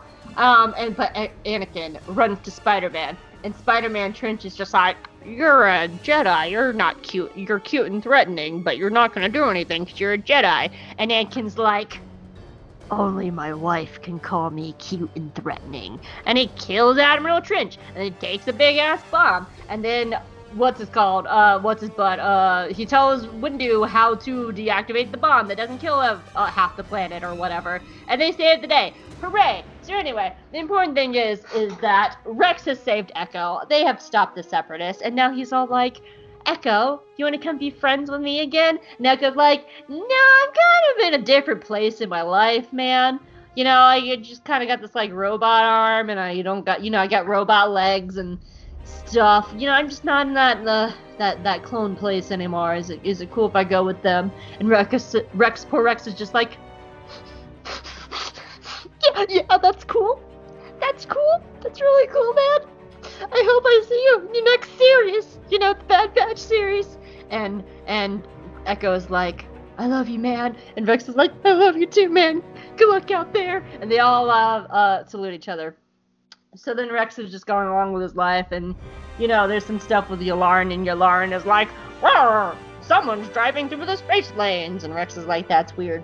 But then he gets, he comes to work one day, and Anakin's all like, Rex, Rex, Rex, Rex, Ahsoka's back, Ahsoka's back, Ahsoka's back, Ahsoka's coming back. And Rex is like, oh my god, really, really? I haven't seen her since Rebels, when she, well, you don't need to know that because she, she fought you. And Anakin's like, I don't, I don't know what that means. What does that mean? And he's like, Don't worry about it. You're fine. You're gonna be just fine, Anakin. You're just gonna be just fine. So Ahsoka's back. So they both run down there, and they're all just like, All right. Rex runs in there and he's like, All right, clones. Ahsoka fucking Tano is coming. You guys gotta get your shit together. We're gonna have to paint our helmets. We gotta show her how much we love her. And everyone's like, Hell yeah! So they all get out their craft supplies, and they're like, We, what? We, we need the the the tangerine orange or the orange orange. And Rex is like, I, I don't care, just use orange. And they're like, but this is for Ahsoka Tano. We have to get this paint job right. So they all paint all their helmets and stuff, except for Rex.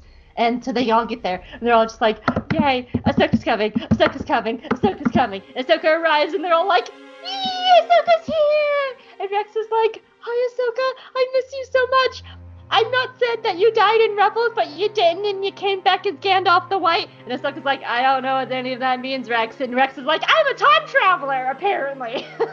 and so he's all happy. But, oh no, the alarms go off.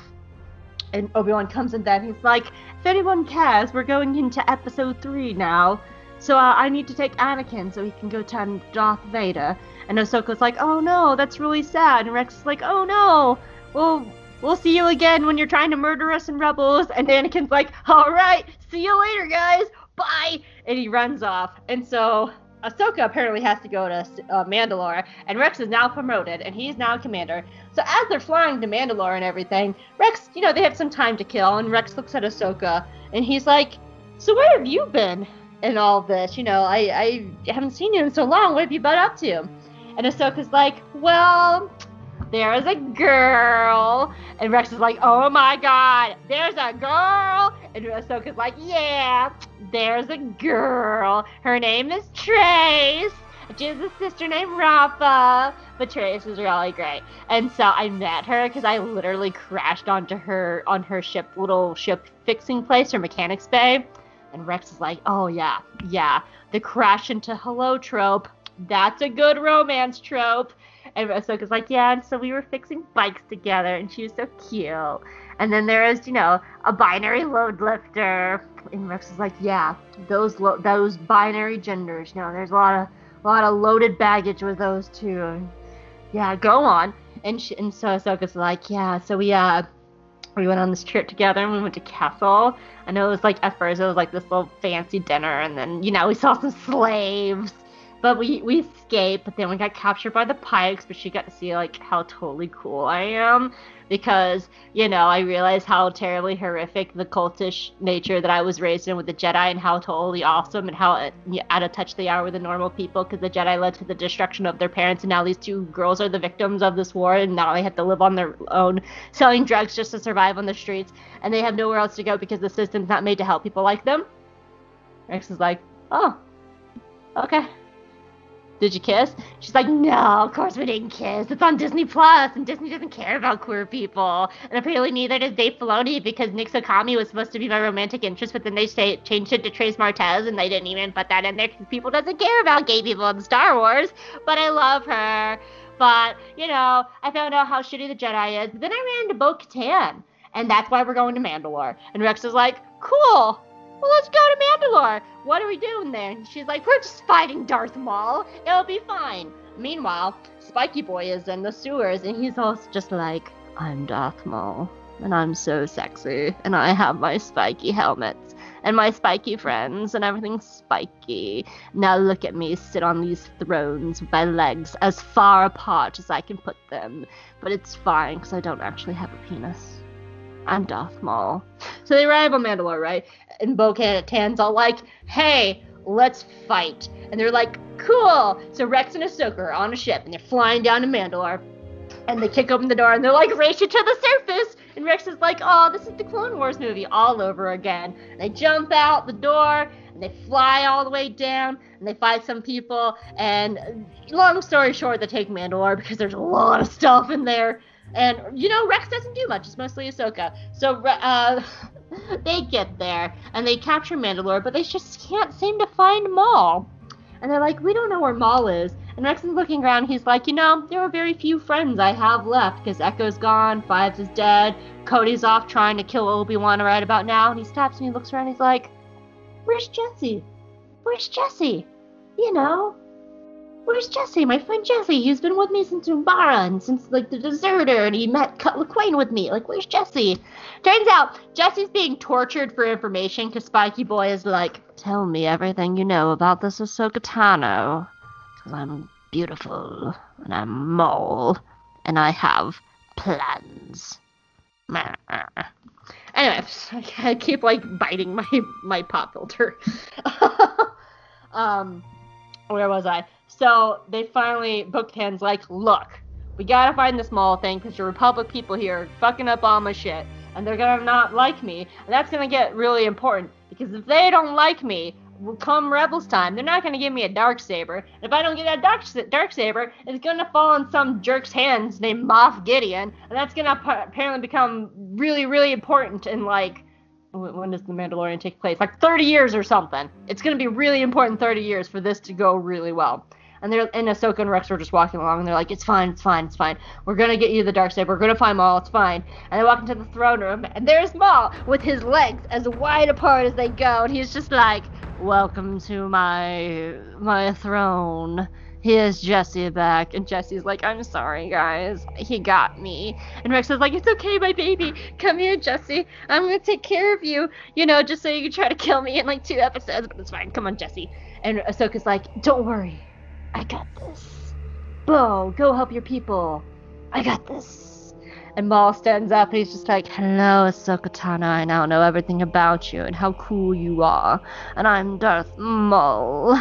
And I'm going to fight you now. And Rex and Ahsoka's like, What's what's that voice? What are you doing? And Maul's like, This is my Maul voice. Let's fight.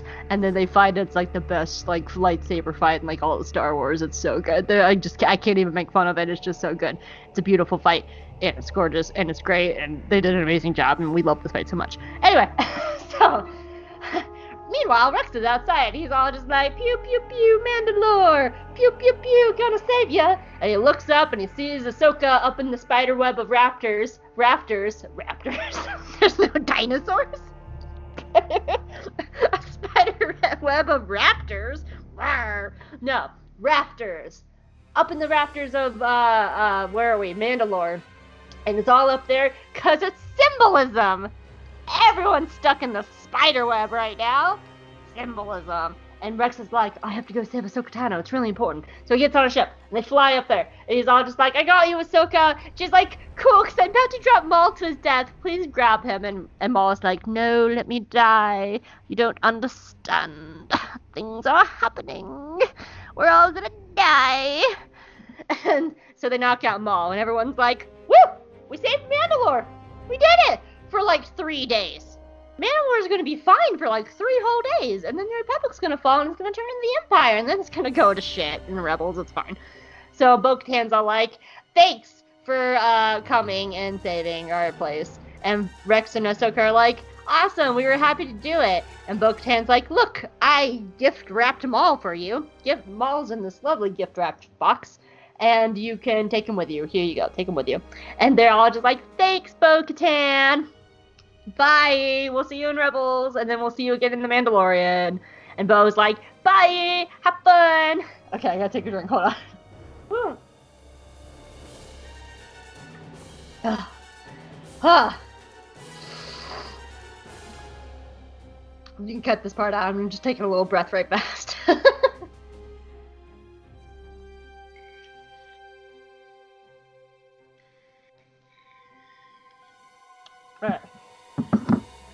So, Rex and Ahsoka, with their gift wrapped box of Maul, is uh, flying back to their ship, and they are heading back to the Republic. And when they get back, there's just clones everywhere. They're everywhere. They're all over the ship. And Rex is walking along. He's like, I feel like I should know this. You know, I'm from the future. I've, I, I've been to the future and everything. And oh god, that's about to happen. And Ahsoka looks at me, looks at him, and goes, "What's about to happen, Rex?" He goes, "The show's about to end, Ahsoka. Clone Wars is almost over. You know what that means?" And Ahsoka's like, "I don't know what that means." And a hologram pops up, and it's Papa Palps, and Papa Palps is like, "Order 66, Rex. Order 66." And Rex is like, "No, fuck, fuck, find fives, fives, fives, find fives." He's really important, and he's always been important. He's the second most important clone after me. See, I'm the emotional, like you know, story narrative clone, but he's like you know the really important plot uh, plot clone. So um, I don't think you ever met Fives Ahsoka. You might have met him. No, you met him in the Citadel. Hey, do you remember Fives from the Citadel? You know where Echo exploded. You know, do you remember him? And, Ahsoka's like, um, Rex, Everyone's pointing guns at me. What what what am I doing? Why do I have to find Fives? And Rex is like, well, just know that Fives is really important. You need to go find him because I'm about to shoot you in your face. And Ahsoka's like, wait, what? What do you mean you're about to shoot me in my face? And Rex is like, die! Pew pew pew pew pew pew pew pew pew pew pew pew pew pew. And Ahsoka's like, oh fuck, oh fuck, oh fuck, oh fuck, oh fuck, oh fuck, oh fuck, oh fuck, oh fuck, oh fuck, oh fuck, oh fuck, oh fuck. And then she goes, oh fuck, for like 20 more minutes until she gets out of there. And Rex is like, oh god. I just shot at my friend. Oh god, this is what they warned me about in Rebels. Oh god. Where's Kanan Jarrus? I need to shoot him too. I need to shoot all the Jedi. oh god. And Jesse's like, Are you okay? And Rex is like, I just should have let Maul have you because you're about to be an asshole to me for the next two episodes. And he's and Jesse goes, No, because then there's no emotional tie, and Hope wouldn't have cried, you know, for two episodes straight, wondering about my death. Let's go find Ahsoka. So they go out, and they're going around the ship. And Rex is like, oh yeah, go kill Maul. you know, that's important. We need to go kill Maul too.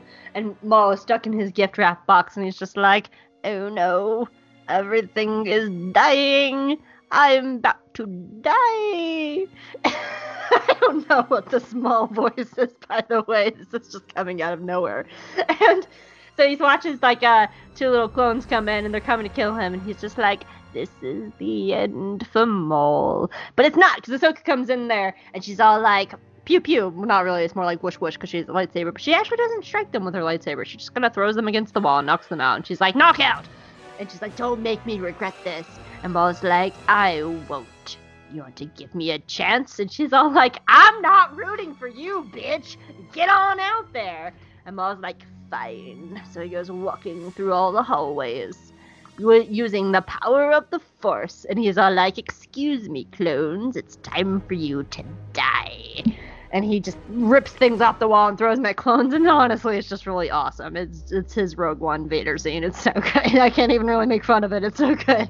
Anyway, so Maul's causing chaos, and finally, Ahsoka's just like running around looking for Rex, and Rex is just like, I hate that I'm trying to kill my friend right now. I'm just trying to kill my friend, and finally he gets stuck in the middle of a bunch of doors and he's just like wait why am i trapped here? Why are these droids surrounding me? What what are you doing droids? And rex looks up and there's ahsoka and he's all like oh i need a pew pew you. And, and ahsoka's like please don't i know about fives. And they knock him out and then they take him. And so they take him to a med bay and it's pretty much uh, the fives arc all over again where they're just like we have to find this chip and and they take out the chip from Rex's brain. But it's really scary because the clones are closing in on them, and I needed to take a drink. And so the clones are closing in on them, and Rex and Ahsoka's all like, Rex, Rex, wake up! I really need you to wake up! I really, really need you to wake up right now! Oh my God, Rex! And Rex wakes up and shoots his clones, and the door closes, and they're all like, Oh, that was crazy. And Rex is like, You think that was crazy? All your friends are dying. This is Order 66, bitch. We are in the thick of it now, and they're all gonna try to murder us. So we need to get off this damn ship before all my brothers kill us, and I'm an emotional wreck. Ha ha ha ha ha ha ha Fuck off, Palpatine. So, they make a plan. And Ahsoka doesn't want to kill any of the clones, and Rex is like, uh, they want to kill you. You gotta, you know, like, get over that shit real fast. And I think Jesse's hunting us, and Jesse just pokes his head in. He's like, I am hunting you. You better, I'm going to give you a head start. Start running. and so they make a plan. We gotta get to the hangar bay. So Rex and Ahsoka get to the hangar bay, and Rex is like, "Yeah, this would have been easier for us if I didn't destroy all the escape pods and shit." She's like, "Why did you destroy all the escape pods?" And he's like, "It's called dramatic tension because everybody knows that we both live to rebels." And Ahsoka's like, "What is this rebels thing that you keep talking about?" And Rex is like, "I'm a time traveler, apparently." So they get to the hangar bay, and Jesse is there, and Jesse's just like, "Hi." You can't get to the ship. I'm gonna kill you guys. Come down here and let me make it easy for me to kill both of you. And Rex and the sucker are like, well, fuck. She's like, all right, droids, I need you droids to go cause some chaos. And the droids are like, okay. She's like, Rex, I have a plan and it's stupid. And Rex is like, all of our plans are stupid. Let's go. We were both trained by Anakin Stupid Skywalker. Let's go. So they go down there, and Rex is like, hi guys, Commander Rex here. So uh, I'm a commander now. Yeah, yay, yay me, got promotion. Seven seasons, finally got that promotion. Yay. So this is Ahsoka, right? And uh, Order 66 says that we're uh, supposed to kill Jedi. Well, she uh, she left the Jedi Order and she went and she got herself a girlfriend. You know, I don't know why I'm kind of doing like like a President Obama cadence right now, but apparently I am. You know, she she got herself a got herself a girlfriend. And Jedi aren't allowed to have girlfriends unless you're Anakin. No one knows that but me, because I'm the worst wingman in the world. And Jesse's like, "Can we hurry this up? It's like 10:30, we all need to go to bed." And and Rex is like, "Yeah, I don't think they're buying an Ahsoka." And she's like, "Droids, go!" And the floor drops out, and Jesse's like, "Oh no!" And Rex is like, "Get him!" And Ahsoka's like, "Get out of here!" And so they're running towards the ship, but they forgot a little thing called Darth Maul. And Darth Maul's like, "Thanks for, for preparing my ship for me. I'll see you in Rebels, bitch. And he jumps in his ship and he flies off to Twilight of the Apprentice. And Ahsoka's like, fuck. and Rex is like, fuck. And the droids are like, oh no, we're dying. And everyone's dying because you know why? Darth Maul ripped out the reactor. So they're falling out of hyperspace and they're plummeting towards the moon. But no one cares because all they want to do is kill Rex and Ahsoka. And they're all like, fuck. So they drop down to a lower levels and they're looking through all the maintenance ships. And Rex is like, "This is horrible. This is horrible. Why didn't I just stay on Endor? I could have stayed on Endor. I could have been like with Luke and Leia and telling them about their dad and telling them about their mom because I knew them. Why did I have to travel through time? Why are we doing this, Dave Filoni?" And Dave Filoni is like, "Because I wanted to. I have a hat. I have the hat power." And Rex is like, "Fuck you, Dave Filoni. I'm scared and I'm shitting my pants." And so finally he finds a Y-wing, and he's all like, "Yay, Y-wing!" And Ahsoka throws him on the Y-wing, and he starts like starts turning it on and stuff. And Ahsoka gets to jump out the ship, but then it plummets, and they all fall out of the sky, and they're all falling through the sky, and the Republic is symbolism as the Republic ship is crashing. The Republic is crashing too. Symbolism. Um, and Rex is like, fuck, fuck, fuck, fuck, turn on ship, turn on ship, turn on ship, so I can save Ahsoka Tano. And he turns on the ship, and he's all like, yes. So he's flying through the debris, and he's looking around, and he sees Ahsoka, and he's like pulling up towards her, and she's all like, yay, Rex. And she grabs the ship, and then she goes, whoop, and flies away. He's all like, fuck, fuck, fuck, fuck, fuck, fuck, come back. And so they're flying around, and finally he sees her, and she's running down the crashing Republic ship, and he grabs her, and he's like, "Come on, Ahsoka!" And she jumps out, and she grabs the ship, and she finally climbs in, and they're safe in their Y-wing, and then they are there, and they land, and the ship is gone, and then they start the tedious work of having to go through the wreckage and pull out body after body after a body of their friends. And they find their friends like Jesse, who couldn't control his actions because their autonomy was completely taken from them, and it's not fair. And they bury each and every one of those clones. If, if, if the ones that they could find, they probably didn't even find them all because the rest probably got blown out into space or whatever, or blown out into the atmosphere. But they bury who they can find and they honor them. And Rex is packing up his bag and he's putting it in the ship and he looks over and there's Ahsoka and they look on their friends, and Ahsoka buries her lightsabers, and she looks at Rex and she goes, What are we gonna do now? And he goes, Well, I have a high chance of showing up in the Bad Batch series. I don't know after that, but I know for sure we're both in Rebels. So if I don't see you in Bad Batch, and if I don't see you before then, see you in Rebels, kid. She goes, I really don't know what the fuck that is. And he goes, You'll find out. We'll all find out. And they walk away and they get on their ship. And like sometime later, Toast Daddy got stuck in the toaster and he set on fire. And now he's trapped in the burnt toaster and he's now Black Metal Daddy. And Black Metal Daddy walks across the snow and he sees all their old Barry friends and he looks up and there's a convor. And he finds Ahsoka's lightsaber and he picks them up. And he's just like, I'll see you bitches in Twilight of the Apprentice. The end! Oh, Lord. ah. Did you like how I did the whole like Martez sister arc? I was kind of proud of that one, like going back to it. Yes. Whew, how long was that one? That was a long one. That was 84 minutes. Was it really 84 minutes? No. Oh God.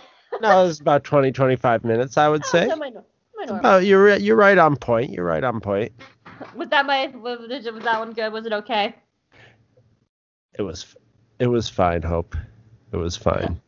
Did you like my? I don't know where the mall Darth Maul voice came from. It just kind of came out of me. Everybody's got a little Darth Maul voice in them somewhere. Yeah. It's just a matter of coaxing it out. Oh yeah. All right, Chris. The final question: How would you rate the season as a whole? Oh, it's a 10 out of 10. It it it it it bit more than filled my ex. But I was a little sketchy about how it was gonna how it was gonna work out, but um, before you know when they announced it, but once once it got going, yeah, I was savoring every bit, and then Siege of Mandalore was just one of my all-time great Star Wars experiences period but probably one of the best you know Star Wars on TV things that's ever happened. So yeah. Couldn't be more happy with it. I could You be more happy was- if if there was more of it and it was all great but boy they did they they you know it wasn't it wasn't just like a lot like it could it, it could have just been a tidying up. It could have just been you know a sort of cashing in or something but it was not. It was really well thought out and extremely well executed. It was the care was put into it was a labor of love. 10 10 10 10 You know, like I I honestly yeah, I feel the same way. Like I I could really give it a hard rating and be like, you know, there's strong points and weak points and stuff like that. But the fact that we even got to finish the season, you know, I, I remember us talking about before they announced uh, that Clone Wars was saved. I think it was like episode like 180 something where we found it out. Um, where I cried on where I cried on your Skype about it. But before Yeah. that, like we had talked about how like what we would uh, about the season ending, how we were getting to end, and to find out that they were even finishing the show. The fact that we got this, like I would have been just happy with just the Siege of Mandalore, but the fact that we got both Bad Batch and the Martez sisters and all so much more, like we would have been happy with just the Siege of Mandalore. But the fact that we got two other arcs on top, they were just cherries on top. You know, they were the sprinkles. You know, we came for like the the cake that was the finale, but we got Yeah. like the extra sides too, and like with some ice cream and some sprinkles, and yeah, like I kind of like the first two arcs because I sort of liked that they were just sort of like okay, they were you know they were full arcs, but they were sort of just like going along Clone Wars episodes, like hey everything's going along and they like were normal, which put which makes Siege of Mandalore more of a punch because that's how it was. It was sort of like that. the Clone Wars are just going along, boom, Palpatine But they the were also they were also important because they put both Ahsoka and Rex emotionally where they needed to be. And I think if we would have just gotten Siege of Mandalore, it would have still been a 10. But for from Rex and Ahsoka's point of view, uh, it put them as characters on like a 12 because they were both and it, like prepared for those moments. Like and that like Oh yeah. Well, Yeah. that's just the great writing of that that team. You know, they they Mhm. they do that. That they you know they they double up the character work and they make things you know serve several functions at once. So you didn't need those two stories b- before it, but having them there did actually add to it, you know. Absolutely. So Absolutely. yeah, But, and that's so, yeah, just yeah. sort of been a consistent uh, quality of s- of Clone Wars. Yeah. So I just, you know, I um, I feel the same way. Like I, I could, if I really wanted to be nitpicky, I could have nitpicky give it a score. But the fact that even we even got season seven is, is a ten out of ten. Yeah. the fact that we're, yeah, we're yeah. even talking about season seven because there was a point where we there was a point where we didn't think we would ever see the end of Storm Clone Wars, and fans fought for it. You know, like I I would I remember before they announced it constantly see, seeing like hashtag Save the Clone Wars. And and you know seeing fans like talk about it and push for it and ask for it even throughout and, and I will say that was probably the only one negative side is the Save the Clone Wars push really in the beginning took a lot away from Rebels before Rebels found its own feet. Um, I you know that that was probably the only downside is that it made a lot of people come to Rebels late on the band bandwagon. Um, but then eventually people started getting into Rebels and stuff like that because of characters like Ahsoka and Rex coming into the show, and people were like, "Oh, Clone Wars characters, let's go." Um, but you know, fans pushed for it, and they asked, and they and you know, we got it. And I'm not saying that we should always be demanding of it because I've seen people be like, "We'll finish the rest of the Clone Wars," and like, no, no, we got it. Like, stop. Well, it's always Um, good to it's always good to weigh in because if enough people weigh in, they do the math and they go like, "Oh, okay." And so if enough people weigh in, you might get it. I you know, there's there's there's making petitions and then there's making petitions calling for everybody to get fired and this to be done and stuff like that. But like writing and going, "Man, I'd love to see this Clone Wars finished off." Is Yeah. if, you know, there's nothing wrong with that. and it meant so much to so many people. I mean, that's what that was. I mean, just look at me. It was my, it was my gateway into the fandom. Like it I means I so much. it meant a lot to uh, the cast and crew of Clone Wars too. I bet you it Yeah. felt really good for them to, to finish off a project they'd put so much time into. I mean, D. Bradley Baker said being able to finish the Clone Wars was the highlight of his entire career. Yeah, have a yeah, exactly. Probably not So- Gravity Falls, where he's a pig. Ah, Gravity Falls. Um, well, did you have anything else? No, Well, where can people? no, I do not. You can find me at twotruefreaks.com. That's our website, and that's where we keep all of our podcasts. And we are also on. Well, you can. Well, well while you're at two, twotruefreaks.com, you can sign up for. Oh man, my brain is just frizzle fried. Oh, You can oh, sign I up for our RSS feeds. Your brain is frizzled fried. Oh yeah, yeah. Oh, trust me, it's been a it's been a long week. hoping been a I were week, you hoping I were trading our war stories before this episode. Yeah. You're it's lucky we're even here right now. We, we did have have a moment beforehand. We're like, are we both too tired to record this? Should we just go to sleep? No, well, no, we're I'm not. just We're okay. Go pet my cat and go to bed. Um, but uh, yeah, you can you can sign up for our RSS feed there or at iTunes, and you can also find us on Facebook. Um, and that's the Two True Freaks podcast and the Two True Freaks Cantina, and you can also find us on Twitter, run by the Twitter Bowl man, Gene Gene, the Twitter Bowl man machine. I don't even know what that sounds like. Gene. I don't know. I don't Yeah, know what that from- sounds like. Gene. It's from before. It's a it's a reference to a commercial from before your time that has to do with blue toilet water and little sailor, oh man, lonely can't- sailor. I can't remember the last time I saw blue toilet water. It's been a hot minute. Mm, the Tidy Bowl man, Tidy Bowl man, sailed the seas of blue water for his entire career. Oh, Yeah. He, he hated the Marlboro man's guts, but at least the toy, Tidy Bowl man didn't die of lung cancer like the Marlboro man, which actually happened to the real Marlboro man. oh Anyway. really? Yeah. yep, it did. Um, yeah, so that's where you can find me. Where can they find you, Hope? You can find me at J Guys and Jedi on Twitter. I run our Twitter account. You can also find me at HopeMollex on Twitter. I of course have my website geekygirlexperience.com where you can read my reviews and I talk about, you know, I by the time this comes out, The Mandalorian is done. So I, I just finished up reviewing all Mandalorian season two. Um, Chris and I also have another podcast called Hope Makes Chris Watch Cartoons, where we are moseying right along through season two of Gravity Falls. Um, and you can check us out there. And pretty, and when we finish up Gravity Falls, we're going to start Avatar: The Last Airbender. So we're both very excited about that. But at this point in Gravity Falls, Chris has blank and blank and has blank blank blank blank blank, and he doesn't know what any of that means, but I do. And he's about to get really excited. I got a good yeah. episode coming up, I guess.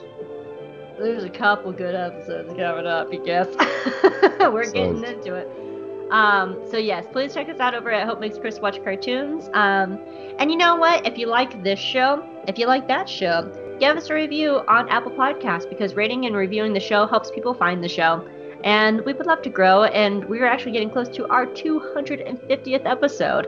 And if, if you've been with us for 250 episodes and you haven't written a review, what the heck? What the heck and heck? Go leave us a review and tell us why you've listened to us for five plus years and 250 episodes. Yeah, what is wrong with you? yep. Oh my god. I know I what's I know what's wrong with my brain is I don't have I don't have a candy bar coursing through it right now. Oh yeah, we don't have our candy. I don't want to eat candy right now. I'm good. I'm uh, I don't know what we're either because we, we were counting out. We, we knew that the we weren't we knew this was falling around Christmas, so we don't know where our holiday special commentary is. So either next week is the holiday co- uh, commentary special, or next week is solo commentary. It's one of the two. I don't know which one. Come back next week and find out. You'll you well you'll know by the time you're listening to it because the other one will have happened last week.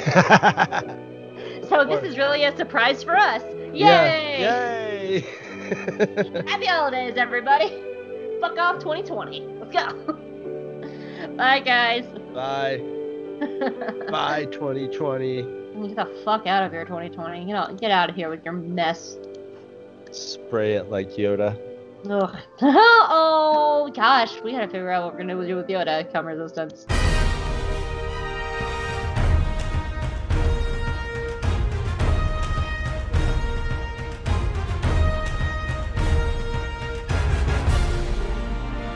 Visit our website at twotruefreaks.com. Two True Freaks is always spelled T W O T R U E F R E A K S. You can email Two True Freaks directly at twotruefreaks at gmail.com. Two True Freaks and all of its excellent affiliates are available on iTunes, and you can choose to subscribe to either the entire network if you wish, or pick whichever individual shows you want to follow. We have so many shows to choose from, there's just bound to be one that appeals to your particular fandom. Just search Two True Freaks with an exclamation mark at the end, space, and the number two. You can find Two True Freaks on Facebook. Just search for Two True Freaks. If you ever leave your house and you actually have friends, why don't you tell them about Two True Freaks? If you've enjoyed our show, please won't you take a moment to rate us on iTunes? That helps others find the show too. Thanks for listening. And join us every Monday for new episodes of Two True Freaks.